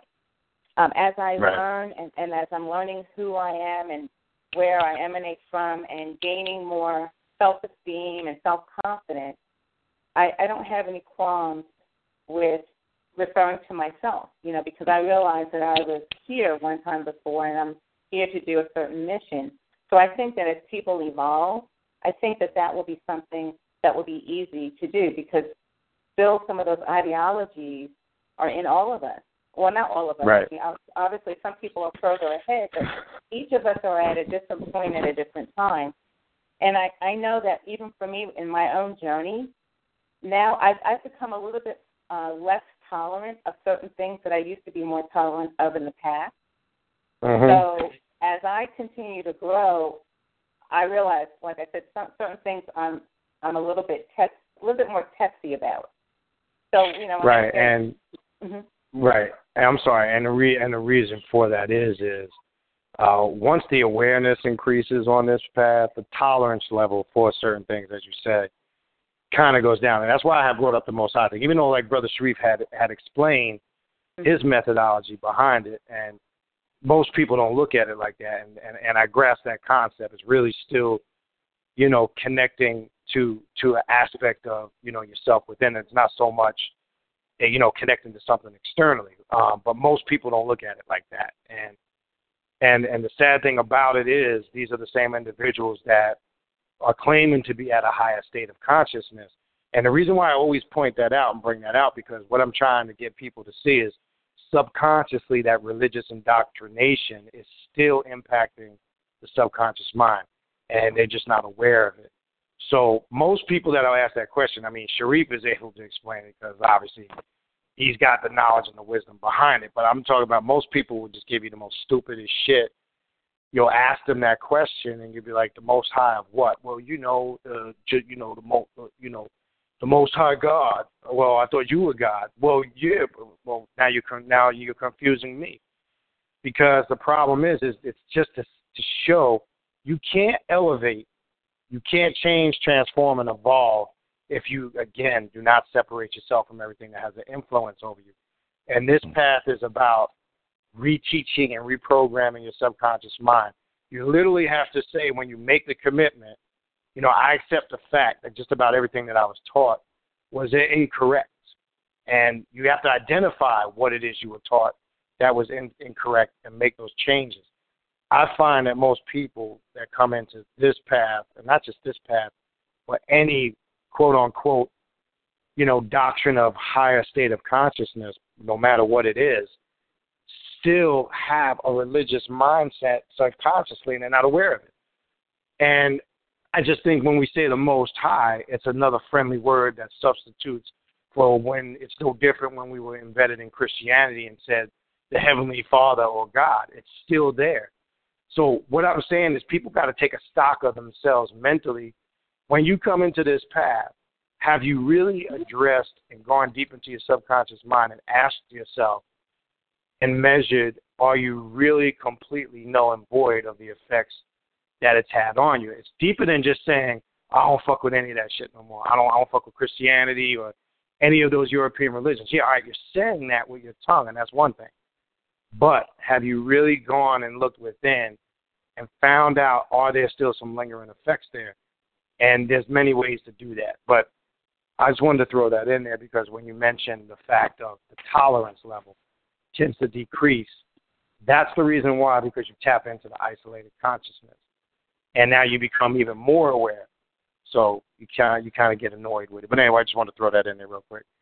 No, that, that, that's absolutely correct. And you know, and and I just wanted to kind of bridge into what you're saying to bridge into the the other point that I was going to make is the fact that you know when when you're going through this path, I mean, you get to see your you get to see and value your self worth even more. Um, you know, that turn the other cheek and the the ideology through these religious persuasions really keep one away from them their true self. And the only Right. way that you're going to be able to really see, not that you don't see your value and your worth, uh, because you may see it, but you may not totally realize it and, and embrace it, to be able to take action to empower yourself for the Mm-hmm. for the true wealth that is due. Right. Um, That's you know, correct. and that's what this program is all about. It's about wealth, you know, and Mhm. prosperity. And you have to be at Mhm. that point mentally. You have to be at that point very, very strong mentally to be able to grasp it and and hold your position on it, um, because Mhm. there will be, you know, you, you're going to be challenged at every at every juncture, at every moment, um, concerning Agreed. your position. That's correct. And, and the difference between I'm sorry, the difference between this too, and, and I'm glad you say that, you know, being challenged, et cetera. Uh, but the important thing also to understand is see somebody that's quote unquote light side or right side or whatever you want to call it. Um, see, they try to become one with the universe, whereas the left hand path individual is trying to control the universe. There's a difference. See, that would be in one shit. That's that that's not a reality. See, all these false concepts of unity is not a reality. So we spend our whole lives chasing these false concepts, looking for the creator when creator resides within us. All you needed to do is look in the mirror. We spend our whole life looking for gurus and master teachers and and Mhm. guides. And and it doesn't mean you can't have elders to guide you on the path. That's not what I'm saying. But I always pose this question to people: When does it get to the point where the student lets go of the teacher's hand and the student mm-hmm. now evolves to become a master?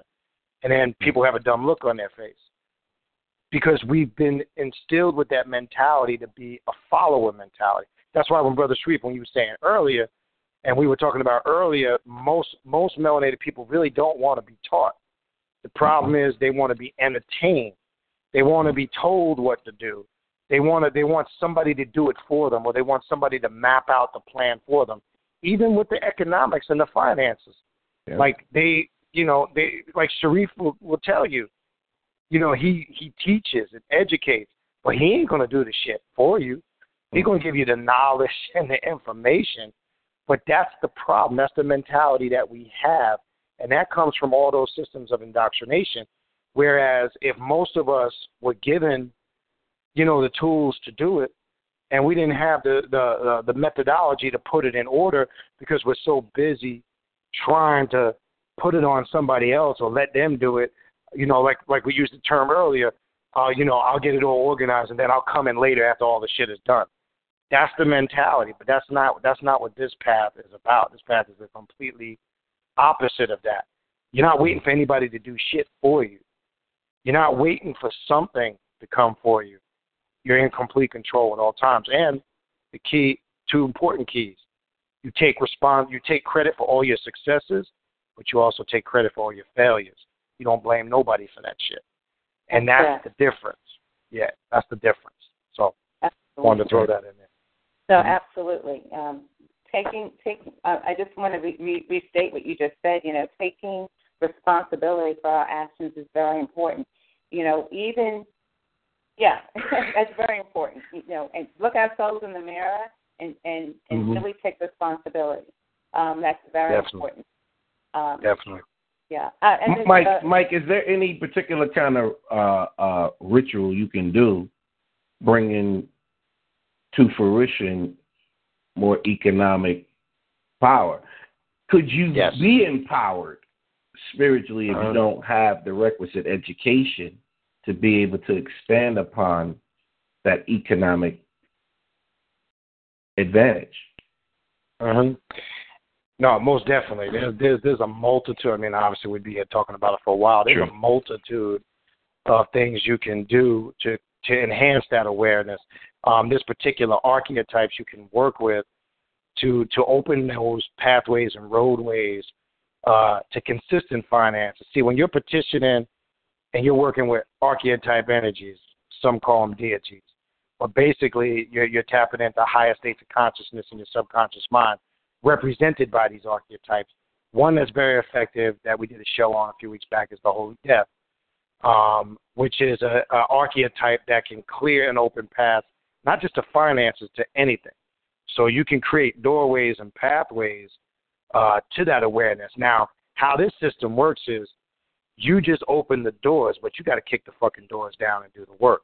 So nobody's doing anything for you. What it does is it taps into your superconscious and creates that awareness and gives you the instinctives, number one, the wisdom and the ability to carry it out. But part of that process is the visualization process. So when you work left hand left hand path rituals, say for financial prosperity or success, first and foremost, and I did a whole video in class on this, is fueling your intent. The reason why most people fail at, at doing a lot of this stuff is their intent isn't properly fueled or charged before they even start. So that's simply as fact as one, focusing on what your intent is and be clear on what that intent is. Two, you should be able to play out in your mind exactly how you want to see that come into fruition. So if it's if it's buying a new home or if it's investing in a business, if it's investing in the stock market, if it's like you say, getting more knowledgeable on credit, um, you need to visualize that, and in that visualization, actually see you carrying it out. It could be something as basic as you sitting down filling out an application. Don't mean you need to see what, but you visualizing the process. And when you incorporate rituals into it, say it's candle rituals, colors, you're just enhancing the actual experience that you're creating. And that's what's called tapping into your subjective realm and then making it a reality on your objective realm. That's what we mean when we say that in the path. So, long story short, I just gave you the quick version of it, but that's basically how that process works, and that's what's unique about connecting these two, you know, met, you know, methodologies together. I mean, again, I, I can give you a bunch more, but I'm just giving you the overall generalization, and it's very effective. And bottom line is this on this path you're not interested in proving shit to people because you get the results. You Mm-hmm. understand? See, right side people want to debate and argue all the time to prove to people what they know. See, when you're on this path and you get results, you're not you're not you don't get sucked into that drama no more. Because you sit you sit there and you say to yourself, regardless what may not be a reality to somebody else, and you shouldn't accept it anything if it's not a reality to you. So by all means, what I just said, don't accept it as a reality until it becomes a reality for you based on your experience. But the difference is just because it's not a reality to you may not be it's a reality to somebody else, but may not be a reality to you, and that works vice versa too. And that basically just simply means that certain individuals that have tapped into their subjective realm and made it a reality on their objective realm, that's what makes it a reality. Now that you might have similar experience and you can kind of dialogue with somebody about it because you might have similar experience, then you can kind of tap in and accept that as as to a certain level of being a reality or truth. But by all means, if you have no experience and you have not confirmed it for self, then it's not a reality to you.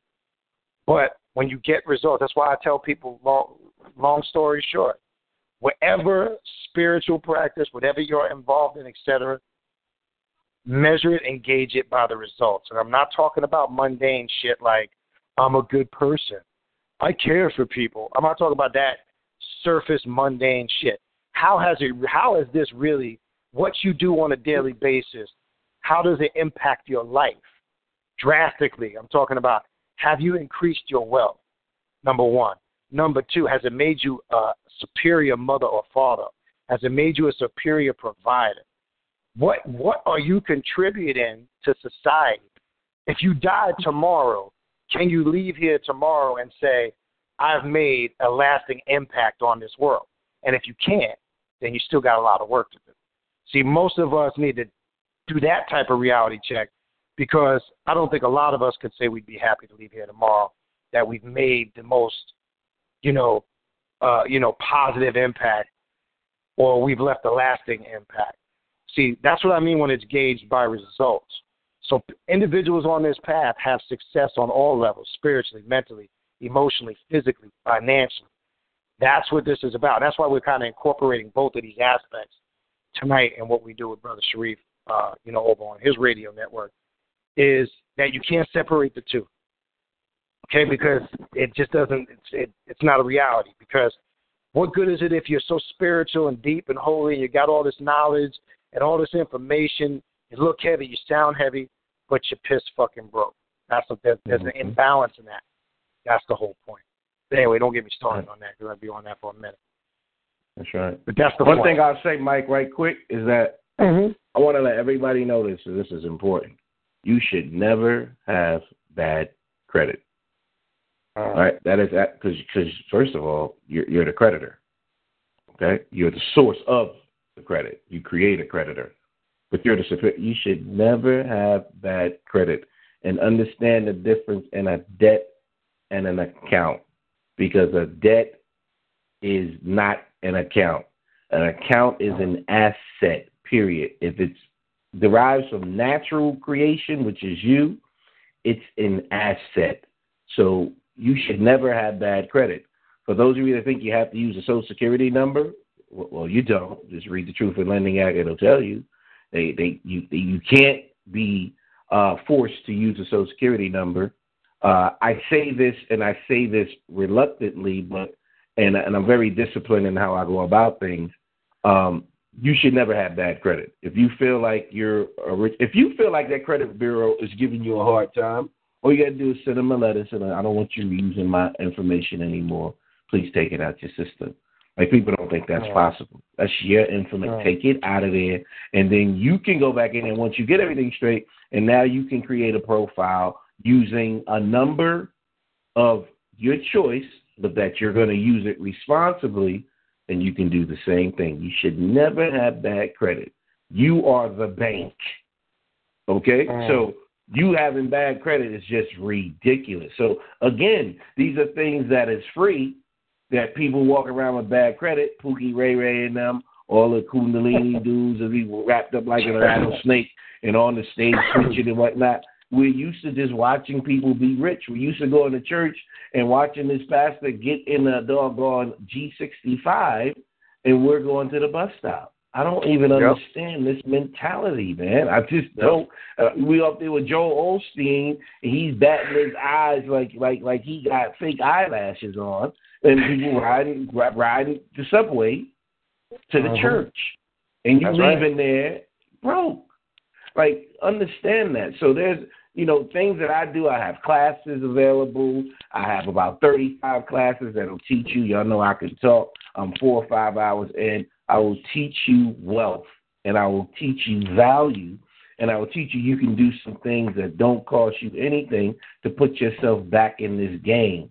And that's what the system is going on now. That's what immigration is about. Plugging new people into the system that don't know what I'm teaching you. So they're gonna get in there, they just gonna sign everything and they're gonna go through what you've been through. You understand what I'm saying? But they just happy to be here to serve you.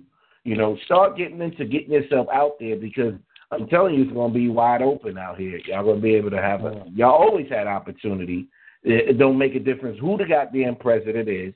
He ain't got nothing to do with you. You're the president when it comes to finances. Okay, and that's what Donald Trump understands. He understands credit. You understand? He understands credit, and that's all he uses. So I just had to say that, bro. No, I appreciate that. Anyway, sister, you got any more questions or comments? You know, and Brother Truth was just talking. You know who came to my mind? Um, Muammar Gaddafi, you know, from Libya. And, you know, when uh, Brother Truth talked about, you know, you know and, and, and it's true, with a full faith and credit. Um, Muammar Gaddafi had a, a wonderful operation going there, and those he, he had his people wealthy. They were all wealthy, and that's what Right. Brother Shariff is Mhm. teaching us that we're all wealthy.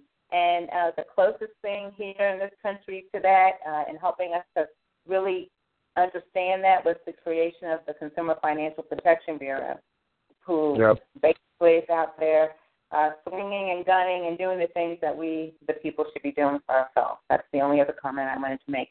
Thank you so very much. Appreciate it. Uh, we appreciate it. Thanks for thanks for as usual tuning in, sis. We appreciate it.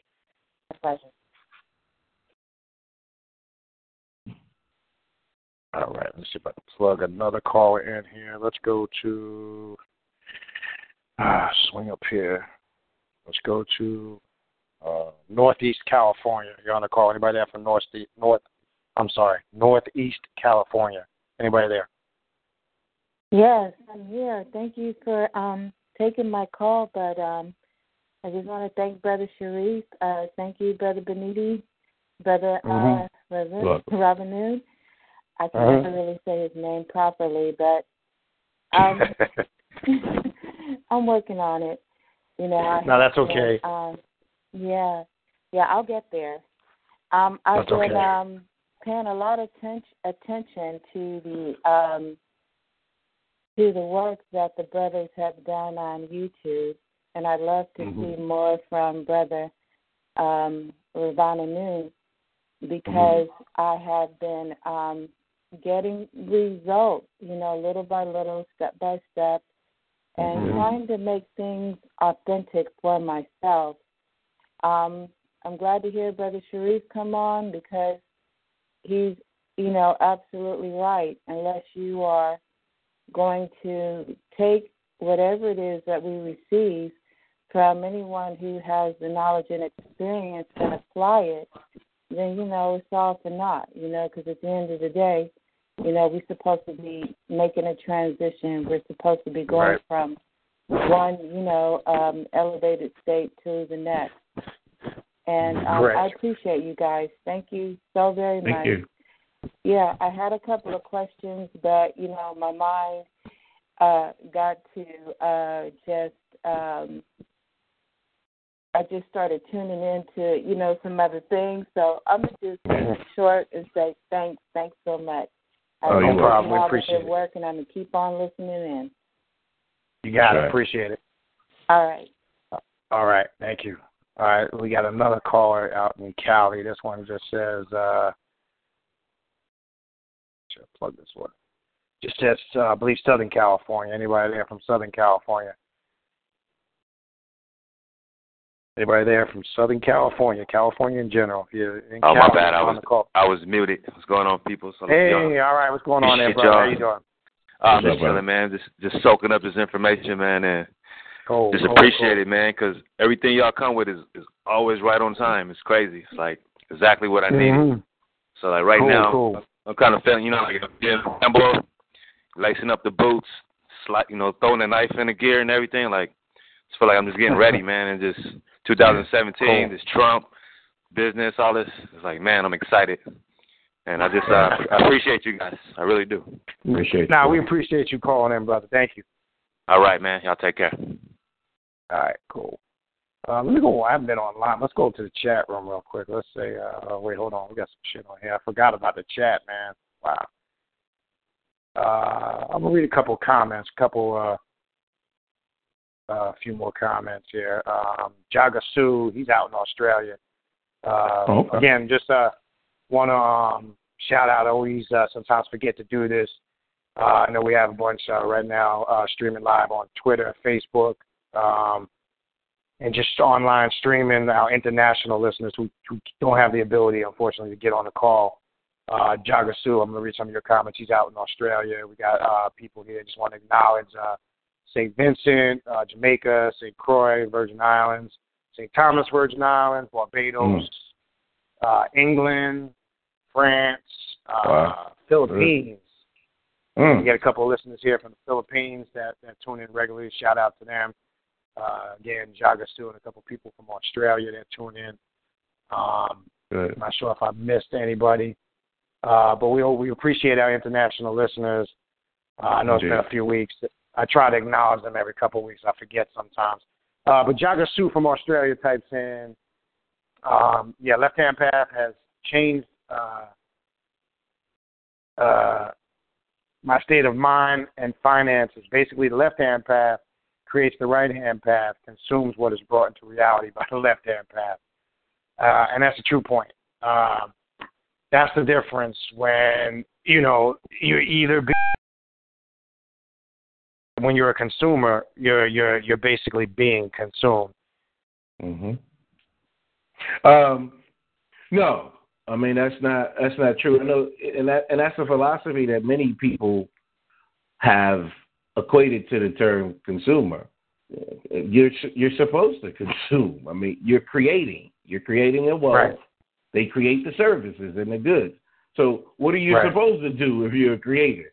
You consume. Right, consume. So, Yeah, consume but- is, is, the most powerful thing. A lot of people are like, oh, you're just a consumer. You're not a creating anything. No, Well, why would you have a job? Exactly.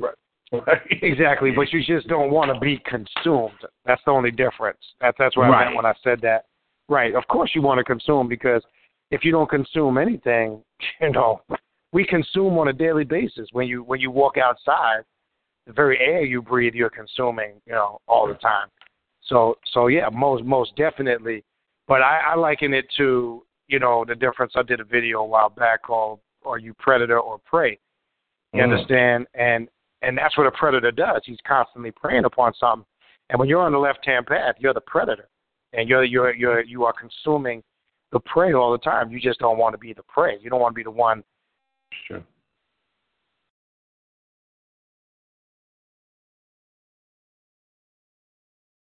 You there, Mike?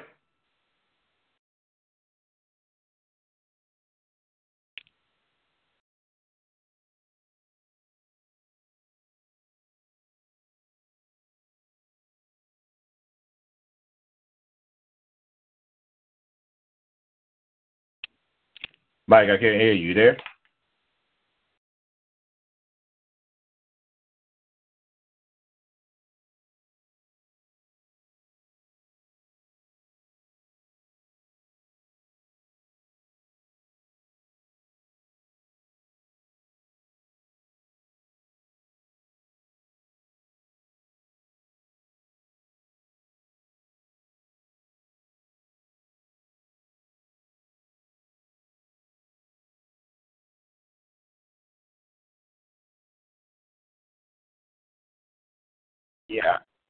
I'm not sure Okay. what happened there. I Lost I lost Yeah, connection there. I- yeah, Right. yeah, I'm back. My bad. Not sure what happened Okay.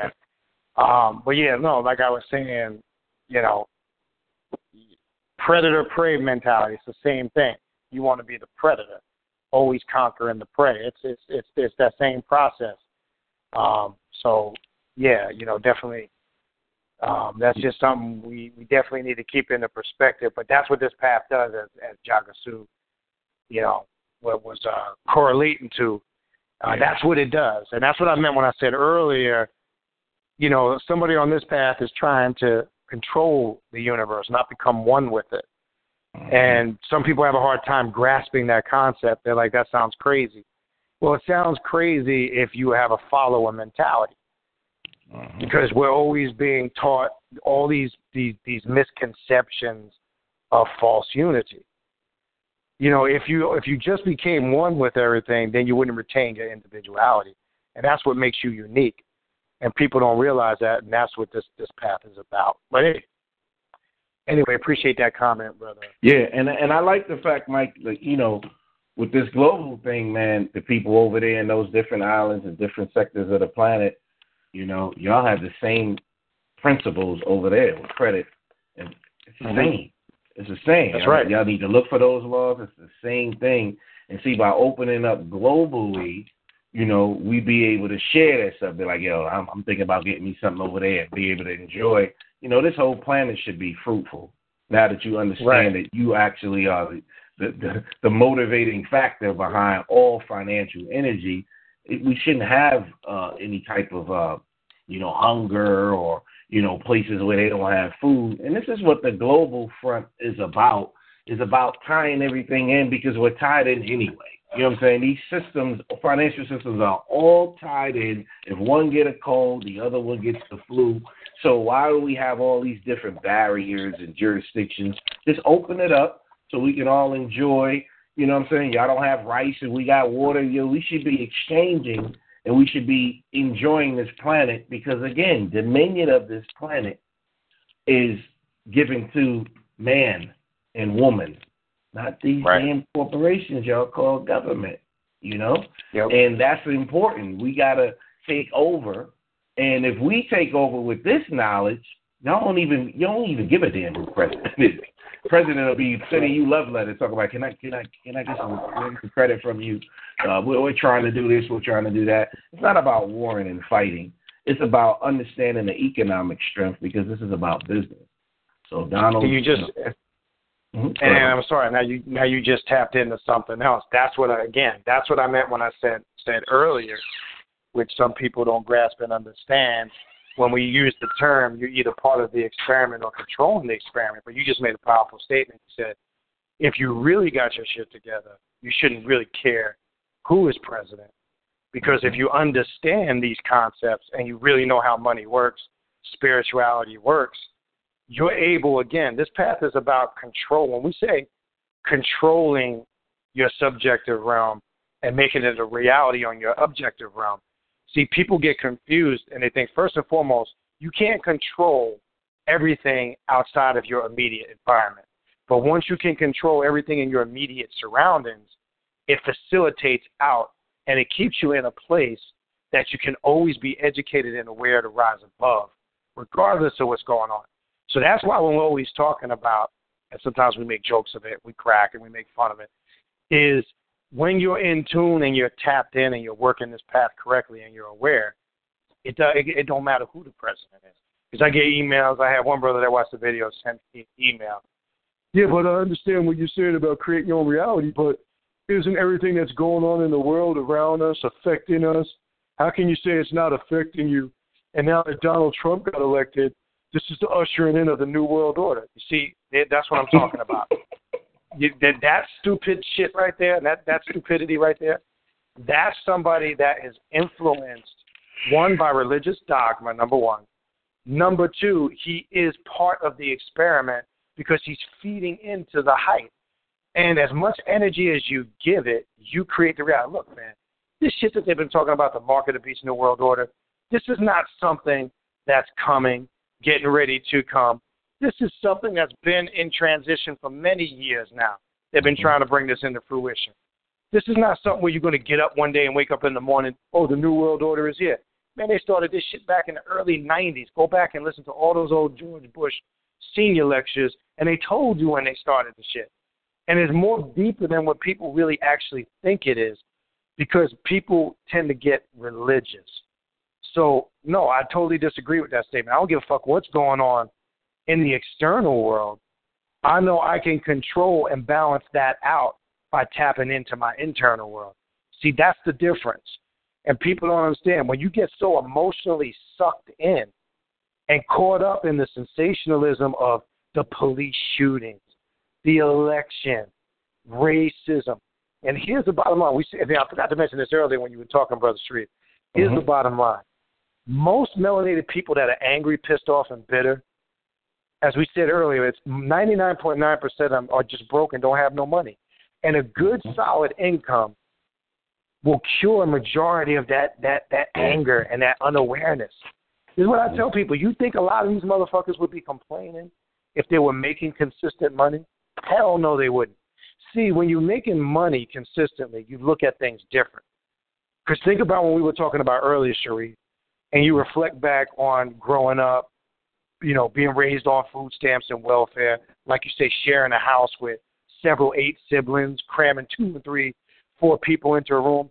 If you mm-hmm. constantly stay in that condition, that at poverty, below poverty level, and that starts to build up from a child to an adult to an elder do you know what you're going to evolve into? You're going to be one angry, bitter, pissed off fucking person. Mm-hmm. Now I can see and understand why you want to blame the white man for everything. Why okay. are you so angry at the world? Why are you so bitter? Why you want to correlate everything that's going on in the news and current events to some religious apocalyptic event? Because you, you're trying to escape your reality, and that very reality is your personal failures. That's the difference with this path. You can't hide. You understand what I'm saying? But anyway, let's see if we can squeeze a few more calls in for you. Yeah, Mike, right quick, I also say when y'all start to understand your power, the reason why they doing that is because y'all so right hand path that they want to chip you. When you understand you the boss, you'll be saying, No, I want Donald Trump chipped. Because I didn't see what mm-hmm. these last presidents do. I want a bug up your ear. I want to know everything you doing. You supposed to be wide open. You work for me. You understand? That's how I talk to everybody. Look, you service me. This is what I'm to need you to do. I need it done by then. They're not used right. to that. But when you get used to that, you'll be like, Chip who? Now, Pookie that sit up there arguing about the welfare, the grown ass man talking about, oh man, they taking away welfare. He one of the ones that complain all the time. All you got to do is get that dude a little bit of welfare, give him a couple of books he of good. food stamps, and give him a phone. He good. He good. He's good. you know what I'm saying? I mean, he's good. But imagine if you get into this science and you understand you the business, you'll go hire that dude and have him, you know, jack up the cars or you know, flip some burgers, and he'll be fine. Let him keep his welfare and flip some burgers. That dude will think he in heaven. That's his mentality. Right. And, stuff. And, and it's a good point. I don't care if you're like you say, if you're Pookie and Ray Ray, or if you're that white trailer park trash. There you go. Right. That's a that, that's a that's abusing the system. Because let's not act like it's just melanated folks that's collecting oh, welfare. Oh, you got a, you know you know this. You got a Oh, lot true. of poor white trash that's that's manipulating the system too. But see, when you look at it from a money perspective, just think about if you're that individual that's working hard, that's got a business, that's making money, that that is now set up legit. Now look, I'm I'm all for welfare if somebody's in dire need of it. If you're in a if you're in a position where you really need it and you need it to assist you, then then that's fine. But I got a problem because our money is what's paying those lazy motherfuckers to stay in that mentality, whether you're white or black. Because when you're busting your ass and you're running a legitimate business and you're making giving this money, you're the one that's getting penalized for that shit. Because who do you think is funding that motherfucking welfare and them goddamn food stamps when you're out there busting your ass 50, 60, 70 hours a week running a business or, or working a job or whatever it is you do and you ain't getting no assistance. You ain't getting no welfare. You ain't getting no uh you know government benefits medically. You ain't getting no Medicaid. I'm speaking of myself. I don't get not a penny of assistance. My medical, dental, vision, all that stuff for family paid for out of my pocket. Right. You understand? All the money I make, I make. So I'm saying if I'm doing that and you're doing that, Shariff, and we come from backgrounds probably worse than half of these Negroes that's collecting welfare. Mm-hmm. We're the ones paying for that shit, and I'm saying I'm not paying for that shit no more. So when I when I heard that statement, like you said, and Pookie and Ray Ray and them lost their mind, because that's the nigga that sits on the couch and plays PlayStation all day, and Right. like you say, has a book of food stamps where he can go down to the corner store and get his Black & Milds and his forty ounce, you know, and has a few few dollars in his pocket to go hit on some hoochie. That's the Negro that that's dead. And that's the Negro we need to fucking eliminate because that's the shit that's holding us back. And don't blame that shit on the white man. So that's the other thing that gets me literally sick to my fucking stomach. All these Negroes, you know, use post traumatic slave syndrome. Nigga, you was never in chains.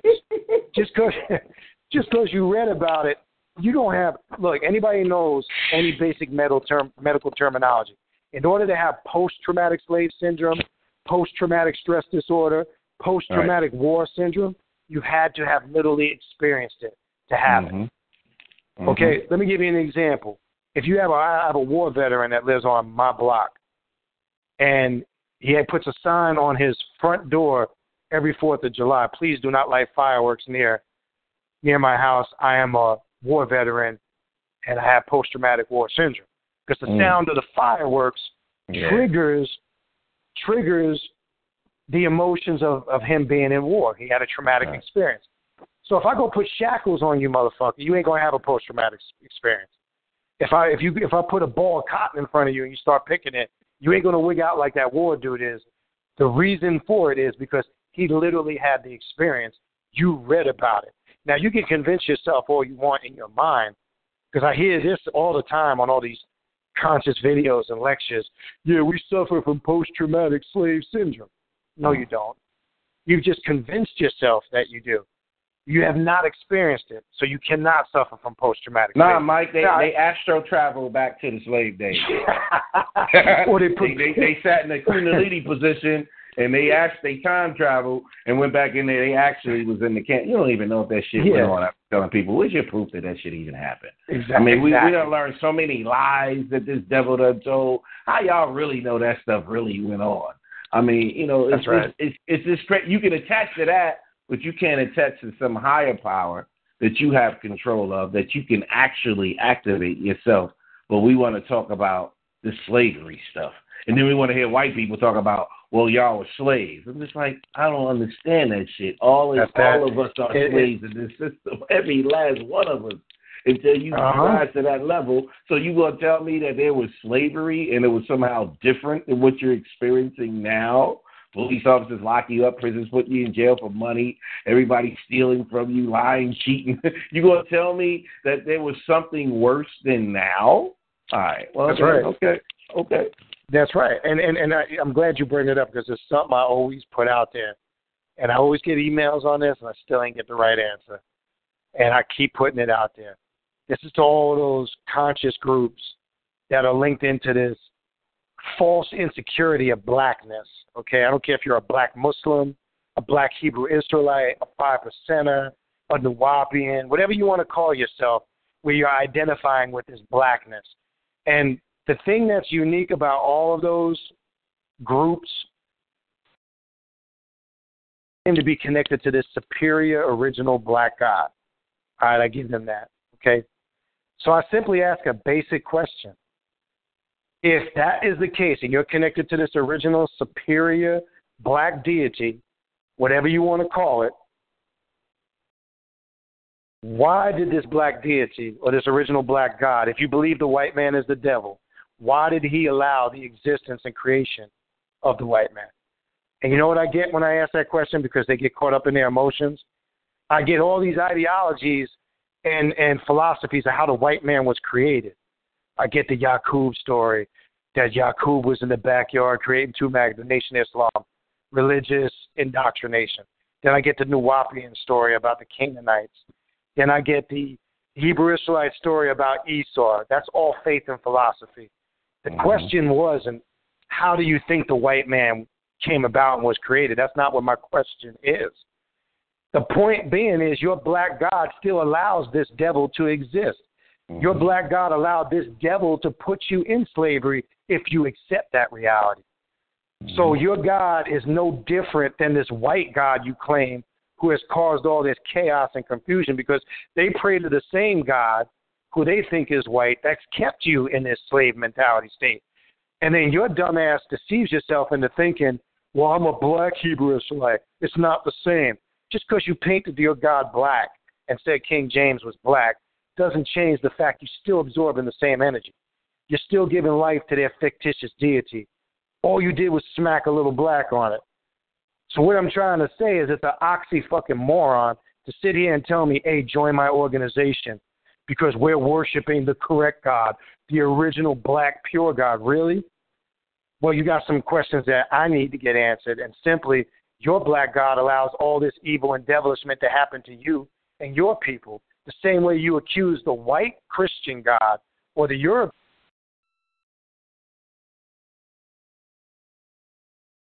Mike, you fell out again. Can't hear you.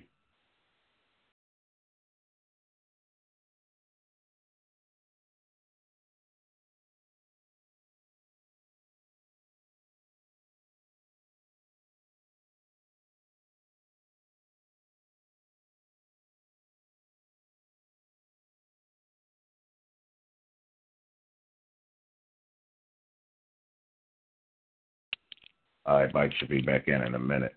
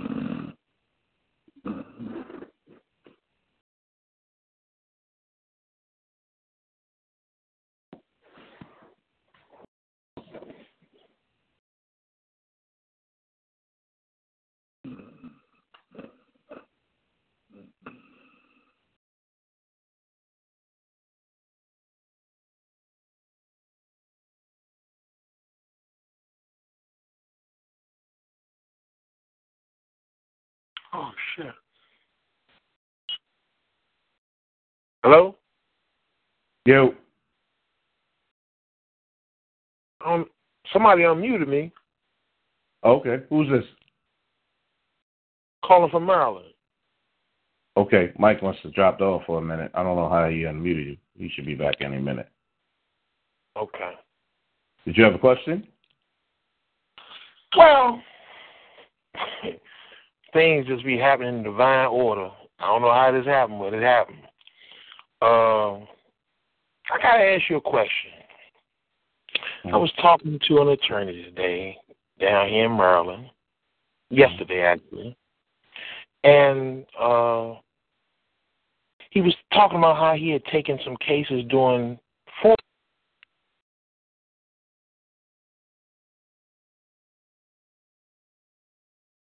Doing what?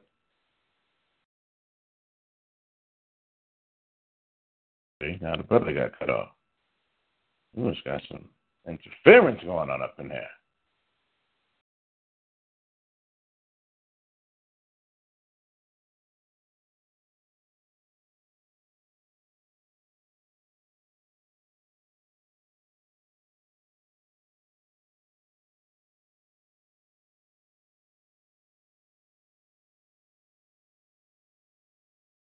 Shariff, can you hear me?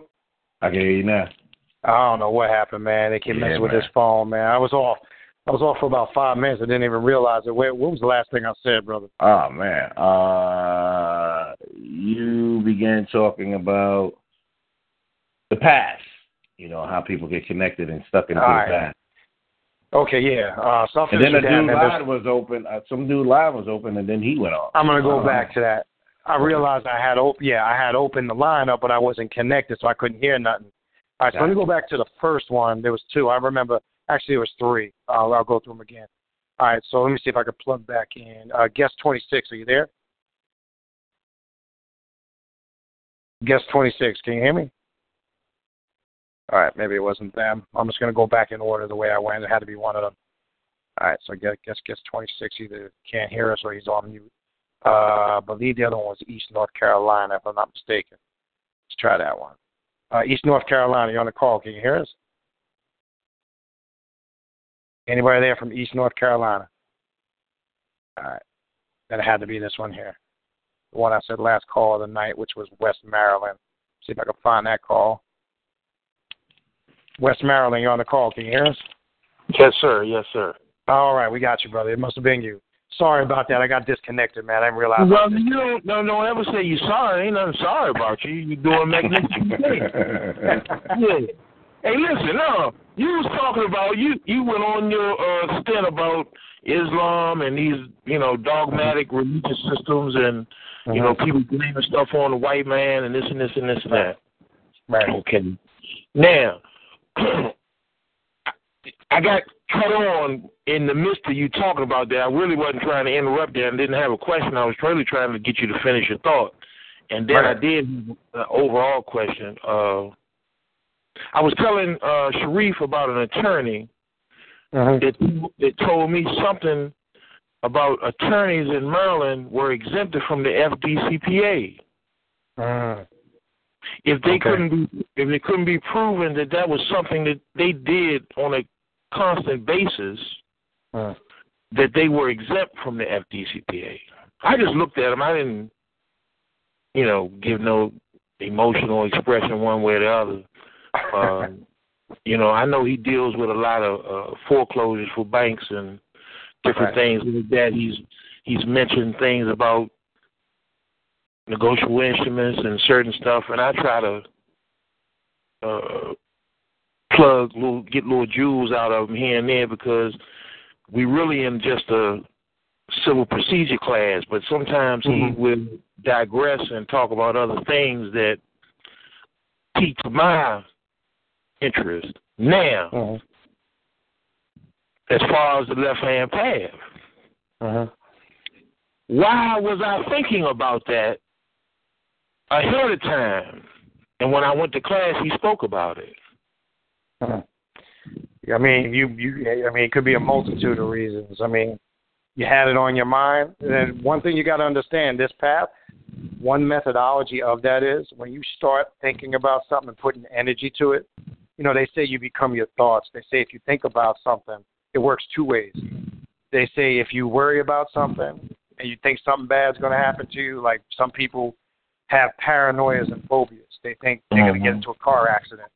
If you think about it hard enough, it definitely happens. Uh, so your thoughts carry energy. So if you're thinking hard enough about something, it's not Mhm. a coincidence because you obviously you had it on your mind. So I mean, there's a multitude of reasons for that. You you probably were thinking about it so hard, you tapped into it, and then you had your experience when you went there. You know, Mhm. now that could be one methodology. Um, it could have been that that was on the agenda, you had thought about it, and the timing was right. So what you were thinking about connected to that moment. Um, Mhm. That's how this path works. When when you start really thinking, formulating your thoughts, and really what that is is what I was talking about earlier. Really fueling your intent, focusing in on your intent, because you said you were thinking about the left-hand path, and then you went to that because you your your soul intent you had that in your mind and you were giving energy to it. It's just like the same way when you're motivated to if you're hungry right? We always say man i'm starving. We Mhm. sometimes get so hungry to the point that we map out in our mind when we're hungry we think about an hour or two from now um, we visualize the restaurant we're going to go to. We sometimes even visualize what we're going to order. And now you did that an hour before you got there. It's the same process when you're motivated, when you're motivated to accomplish something, it's the same process. So you can sit there and say, "Yeah, I'm going to go hit uh the Caribbean spot. I'm going to get me some, you know, some jerk chicken, some cocoa bread, some rice and peas." And then you're visualizing it in your head. You're even singing it. And sometimes you're even visualizing you walking in the front door ordering it. Now you're doing this an hour or two before you go. You might be doing something and carrying out your day. You're preoccupied with handling your business. But It's the mm-hmm. same thing. It, that that's the power of this. It's no different, like Shariff said, if your credit's jacked up, finances. It's just as simple as visualizing your worth, like he was saying. Visualize your worth. You are the credit. So if you start seeing that, visualizing it, I'm not saying that's all you need to do, and then applying the information that he's showing you, now that becomes a reality. That's that's how this works. I don't know if you want to add something to that, Shariff. Feel free, brother. No, yeah, definitely. Uh, I agree with you 100% on that. Um, you know, when you when you're, you know, it, it, it's hard because, like, I don't know whether you would take the ancestral route first and then try to come into the economics. I, I, I backed into it. I was doing these things before I knew what I was doing, but knew Right. that I was doing what I needed to do. So for Well, everybody else, the path may be different. Yeah, go ahead, Mike. Comment Correct. I'm sorry. Here's the beauty of it. There's no order or structure, and you just Gotcha. confirmed it. Like you said, if you're traveling this path based on, remember this, this is also a path that it provides what you need as opposed to what you want. As I've said before, sometimes what we want is not always what we need. So, for an example, if somebody is listening to what we're talking about tonight, if you encounter the economics first, that's fine. And like you say, you, then you backed into this, and you know you have the background in other areas of spirituality. So, long story short, not to not to just keep you know beating on it. Long story short, there is no system like like you say. You hit it on the head. Everybody's path is going to be a little bit different. So it's not really so much the matter of how you got here. It's just a matter of that you're here now and you have the awareness. So, like you say, you came that path. I know other people that came up through, you know, strict Christian upbringings. I mean, they were strict tambourine smacking, pork eating Christians, and they came into it that way. Then you have so uh, shit. I know people that were, you know, came up atheists, didn't really have a religious belief or spiritual belief. Um, then you have people that come from all walks of life. So it's irrelevant. So yeah, there's no system to it, and that's the beauty of it. In that chaos, remember, that's one methodology. Out of that chaos comes order. You got to have the chaos and the darkness first before you can have the order. That's why I mentioned to you last night that new movie they showing us the commercial for the Assassin's Creed. The, the the motto for the movie is, in order to do the work of the light, one must go into darkness. There's mm-hmm. power in that statement. One must go into the darkness to do the work of the light. And that's what people don't understand. That light is that intellect. And the light that mm-hmm. they say that shines in the darkness that you hear in the in the Bible, that light that shines in the darkness is that intellect. It's not Jesus and all that other bullshit they want to tell you because they've taken that from other texts. But that's what a left-hand path individual Is that is happen. that is that why is that why the darkness can't comprehend the light? Exactly. When it said the darkness comp- comprehended the light, not in that same quote, in the first book of John, first chapter, first several verses. That's, that's exactly why it says the light shineth in the darkness, and the mm-hmm. darkness comprehended it not. That's all it's talking about. Meaning that intellect, really what it even goes deeper into is your neuromelanin. Because what sparks that intellect, that light that shines in the darkness, and a, a, a guy that explains this real well, and I'd recommend anybody to get his books.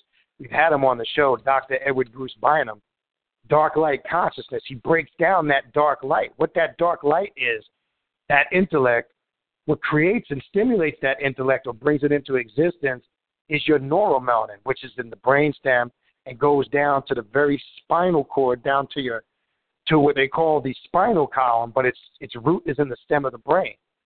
And the neuromelanin and the amount that one is able to produce and use on a conducive level is what connects them to quote unquote what we call the cosmos or the multiverses, whatever you want to call it. This is what links you in and connects you. And once you're able to understand how that science works, they left little clues of it in all these texts. And this is what a left hand path individual is trying to achieve. They're trying to go into that darkness, you understand, and connect with that light. Not that artificial light, but that light that we call divine intellect, if you want to call it that, whatever you need to get you through the day. But the Mhm. point being is that's what it's about. Most definitely. That's what this path is about. Yeah. And I, got, I got to I got to ask both of y'all this question, and I don't mean no harm by asking it. And I want you to be able to go as far as you can go with me on the answer. Mm-hmm. You were just talking about the black god and the white god and the right. European over there worshiping what he think the god look like him and Mhm. we we still looking at the one that look like them and worshiping it and then some of us right. worshiping one look like us and this That's and right. that. right? Now I hear y'all reference the craft a lot. Okay, Mhm. so now I got to ask you this question. What is the difference between a white European Mason and a melanated Mason? Uh-huh. And why did Prince Hall have to petition for a charter to learn about who he was himself? That's right. And that's an excellent question. And, and, and here's your answer. There are there are drastic differences uh, when you go through uh, a European lodge or say uh, a more predominantly melanated lodge. And, and let me let me let me give you first Prince Hall. Let's establish this. Most people may or may not know. Remember, Prince Hall was a mulatto. Okay, he Mhm. wasn't a hundred percent pure black man. Um, Mhm. and remember, when Prince Hall put his charter in, or petitioned for his charter, um, and as you know today in Masonry, certain states do accept Prince Hall or recognize it, and some states right. don't. Okay. right. Uh, state of Florida being one that doesn't, by the way. Right. Um, state And of New York Georgia, does. and Georgia, Georgia just recently did a few years back. Correct. Georgia just and, recently and, did. and Florida believe in female masons as well. Right. Oh, okay. hmm Right. Now here here here's the breakdown. What's what is the difference? In essence, now when we talk about the craft and our experience, uh, obviously we're going back to a point in time in our life uh, prior to what we knew now. It was one of the stepping stones, um, you know, on our path of journey. Now, I just for for more business and social reasons, I keep my membership active, but I'm not active in the lodge no more because I don't get anything out of that shit. Um, Right. I got out of I got out of it what I got out of it at the time, and I'm going back to the early to mid '90s. Um, but what I found in my experience, and Shariff, I know he he can add to his experiences. From what I found in my experiences, the difference that I see, there's a lot of racism in the Masonic Lodge, even to this day. Mm-hmm. Um, when you when you go to a Prince Hall Lodge, and I'm affiliated F and AM, and I used to be affiliated AF and AM, and then you got also International, which Right. is a, another affiliation. Knockoff, yeah. It's a knockoff, and it, and the difference is there's a lot of political red tape and wire. Okay, Right. Um, long story short, when you get to the core of the degrees, especially on the Blue House, as mm-hmm. far as the structure and the degrees, there really is no difference because the core of the teachings are pretty much the same. But where the separation comes in between a white Mason and a black Mason is the racism shit. Because then it gets mm-hmm. personal with the you know the European Masons don't recognize some of the black Masons, right. and then the black Masons are always struggling to be accepted. But you hit something on the head. Why in the world should any black man have to petition Washington D.C., who basically stole our culture, our way of life, because all all all real masonry comes from ancient Egypt, and we know that. And basically, what it is is a mockery of our ancient way of life. Because when you mm-hmm. look at it, the, the raising of the apron, you know, see, a real man can raise the apron. That's mm-hmm. talking about a man when he has a full erection. That's why right. when you see those statues of ancient Egypt guarding the pyramids on either side holding the staff, and the apron is raised in the air, that's showing a full erect man, a viral man. There's symbolism mm-hmm. in that. You understand? So they take a lot of these concepts, and remember when you when you look at the history of masonry and the first Grand Lodge in England, which they say in Euro masonry is the originator of masonry, which is right. not true. But my whole point being is it's basically stuff that they took from us and grafted ownership of it like they've done everything else. So when Prince Hall, remember, when he first put his petition in, remember, he was granted it, and then they pulled it back from him. Remember, it was taken back from him. He was recognized in certain areas, and then there was this big stink when all, I mean, obviously we're going back to a time where racism was was so prevalent. But the difference is you you see from your experiences, the core of the teachings whether I've seen being, I've gone to lodges in the Bahamas, I've been to lodges in Peru, all over the United States. I've been in. If you ever been to the Grand Lodge in, in New York, Shariff, and you know it's like seven, eight floors, and there's a multitude of lodges that operate out of there. And I've sat in several of those lodges. I've been to the Southern Jurisdiction in D.C. I've uh-huh. been to the, uh, you know, the, the point being is when you go to all these places and you sit in, what I'm saying is, and, and, and I'm sure Shariff will give his take, the degrees, there's no difference in the degrees. There is a difference in way they're administered. Like you're going to find, for an example, uh, they don't do a lot of physical, quote unquote, hazing in European lodges, meaning right. the physical tribulations are a little bit different. Mm-hmm. Now you go through a you go through a, a, a melanated lodge, you, are gonna get you're gonna get, go up. They're gonna they gonna whoop that ass. That's all I'm gonna tell you. right. And right. you're going you're going to get tested and tried. So these are the differences. Now, Shariff, I'm sure you can probably add to that too, but that's the differences that I've experienced uh, in, in going through the lodge. It's a different in going through the actual degrees physically um, because you're going to get tested and tried. A military lodge now, which I know several brothers in the military that went through a military lodge. That's one of the hardest lodges to get through because uh-huh. you talk mm-hmm. about being tested on a level uh, they're going to try you because when Shariff was mentioning earlier that you basically go through the lodge and you're stripped of everything, you're basically put in a state of destitution on all levels, and the um, and to see how you're going to rise above it. But anyway, Shariff, you might want to add to that. I'm sure you could probably tap it. Yeah, you know, coming through when when I was going through, um, you know, Western culture, they just you know, they have a guilt about stealing much of everything that was on this planet to where they just want to remain more secretive than not. And they never, they didn't respect, uh, we all know masonry derived from African culture. So, uh, all, all that is out. The reason, the uh-huh. reason I think that they stay to themselves because one thing is for sure, when you're gifted with something, a lot of people don't have appreciation of that gift because it's just a part of you. So you take interest in something else. For the Western culture, they appreciate the science because they're not gifted with the ability to really exercise the science right. like its originators. So mm-hmm. this is mm-hmm. why I think they got the prejudice. They really just like you know they still studying King Tut. They still peeling crispy toenails off of him, trying to do forensics and try to find out what he made of. You understand? So it's always uh-huh. been that infatuation. What I would say over here now is that um, since really it's been exposed that masonry is derived from African culture, um, it's gotten watered down now. It's not like you know it was when I was you know really heavy heavy into Right. it. Um, so what I will say is that um, that craft I learned more now about what it really meant, and Mike That's can probably attest to that.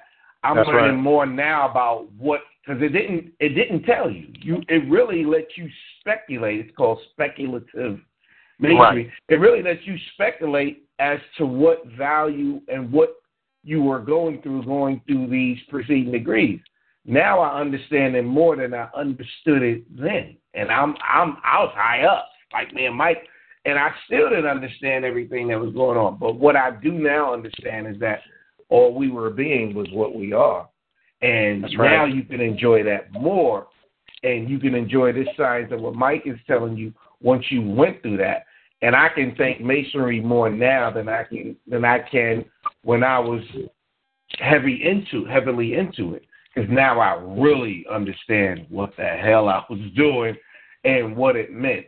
So you know, right now, you know, we're all what Mike is teaching you in the Ravana Noon and whatnot, and what I teach you is everything Masonry teach you. That's why they're so well connected. They do business together. You have those benefits of that society. This is the same thing we're doing, just on different stages. And when you Right. combine what me and Mike's doing, we're giving y'all masonry. That's what we're Mhm. giving you. We're giving you Mhm. those right. secrets. You understand what I'm saying? We really are. We're laying down those secrets, and we're we're sharing with you what you can do without having to go through the 20 or 30 years, and that's really a blessing. You know, I'll be honest with y'all. These experiences me and Mike share with you, Ravana and share with y'all, this can save y'all a lot of years, a lot of heartache, and free mm-hmm. up your minds to enjoy more than we ever did because we got the bumps and the scrapes and the bruises and the time. Waste some wasted Right. time, some beneficial time. But having that experience, I didn't have that coming up. I had older people that would talk to me, but I didn't have them saying, "Yeah, this is the economics, and this is really how you going on yourself." Because we were Right. all raised in a religious uh, uh, uh, sector of our lives. So everything Mhm. was religion. Then you had to break that. Then you had to detox yourself. Then you had to find something else to replace it. Then once that failed, now you realize I'm just got soap. So that's where Mike is, and that's where I am. You know. Yeah. Right, and there was something you just said real quick before, before we uh, get off the subject. You made a statement earlier, like now where we're at now, and this is important. I'm glad you said that. Where we're at now, we're able to really understand, you know, what the craft really is and and what it was veiled in in allegories and symbols. And it was something I had mentioned last night um, on the show, on, on when I was on your show last night. For an example, they'll talk they'll talk about the four corners of the lodge, right? And you, and you have three of those four corners are represented by the worshipful master in the east. You have the junior warden, the senior warden in the west. And then here's the thing: they'll tell you in the north quadrant or the northeast quadrant that nothing is done in the darkness. Now, when you're on this path, where they really stole that from, they don't want to. You're not going to see it if you didn't get to the point where we're at now really, as I said last night, those four corners of the lodge, when you go back into the ancient Egyptian signs of masonry, are the four sons of Heru. That's why you Mhm. also have the four canopic jars, right? And they say Mhm. in the Bible you have four gospels, right? But it goes even deeper than that. That north quadrant or the darkness, which all things manifest from that quadrant, is what Mhm. represents the deity set. Mhm. And all all things. That's why I said all things come out of the ca- darkness and chaos. Out of chaos and darkness comes order. And then, as you know, when you go, it's not we're telling you, you can't read for yourself. When you take that entered apprentice degree, right, and you and you you do your circum, you know, conference around the lodge, and you kneel you knelt down before the uh, altar blindfolded. Mhm. Very last thing they do is say, "Let there be light," and they remove the blindfold. And Mhm. symbolically, what happens for being in the dark for so long? Now, remember, you were just in the dark with blindfolded, getting your ass whooped for about two hours or more, and you went through all this crazy shit, and you've been, now mind you, you were blindfolded while this was going on. You just got your ass whooped for hours in the dark. So the natural reaction is as that blindfold is removed, you know, the light becomes a little bit blinding. You have to adjust. Your eyes take a minute to adjust. This is all symbolic. And what's happening is it's leaving such a lasting impression on your subconscious mind, whether you're aware of it or not. You may not be at the moment because there's so much going on, and you're really just in the moment, and you really have time to sit back and absorb it.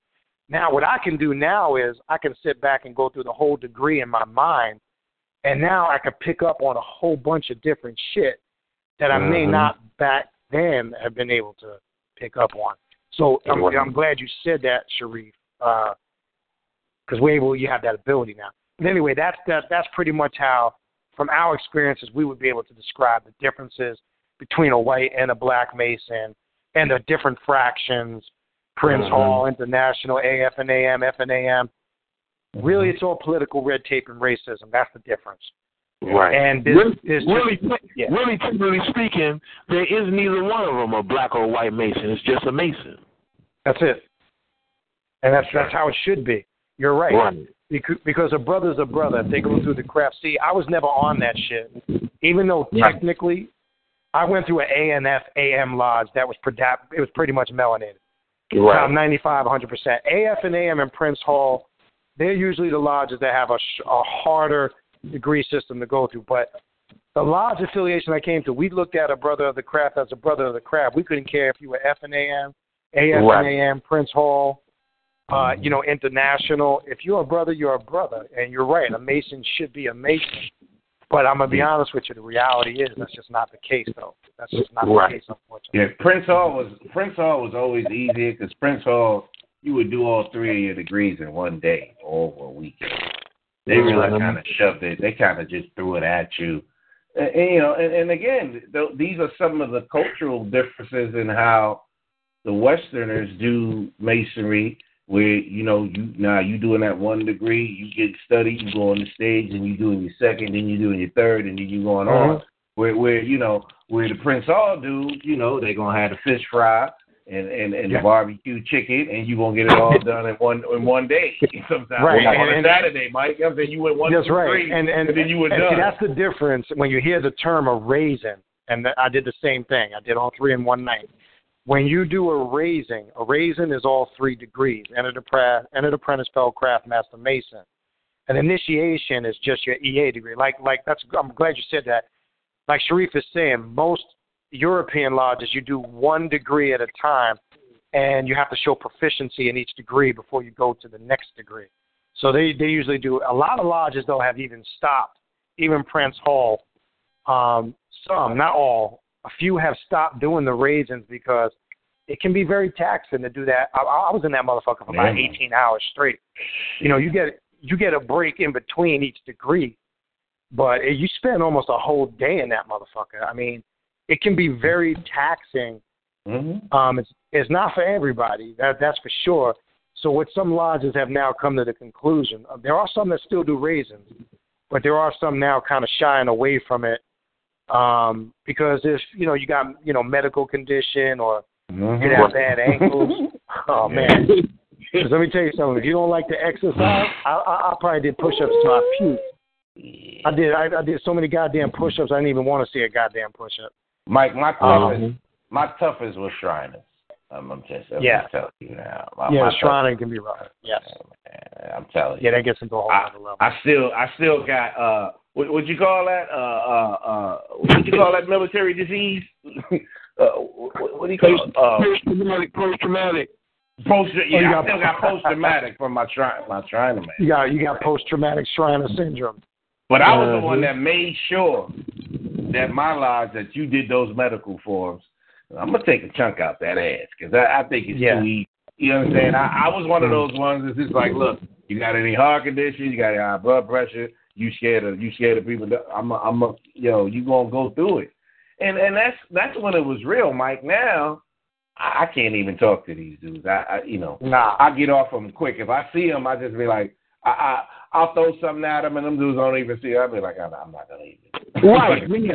I- And then what you just said just now, and I ain't gonna, I ain't gonna stay on and and hog up everything. But listen, it's a brother. I saw him on YouTube, putting the feds on, throwing signs, showing the signs, doing this and that. Oh man, you do this, this mean this, this mean that, blah blah blah blah blah. But what he never did was he never educated you to what the response to the signs he was throwing. what to look for the response. That's that. You, you want to know why he did that? So that's your YouTube. That's your YouTube Mason. First and foremost, no real Mason is going to get on YouTube and start throwing up Masonic signs. Obviously, that's a dude that's in dire need of attention. That's a uh-huh. dude that that's a dude that's got a serious ego problem. And first and foremost, what is the purpose of getting on YouTube and throwing up? He could be throwing up the Grand Hailing sign of distress and a whole bunch of other signs and symbols. But if you never went through the lodge, it don't uh-huh. mean nothing to nobody. It's like it's like the saying Manly P. Hall said. You can go to the rooftops and scream out the symbols of masonry, but it's an allegory and symbols. If you don't understand it, it ain't Right. gonna make no sense to you. That's Right. all.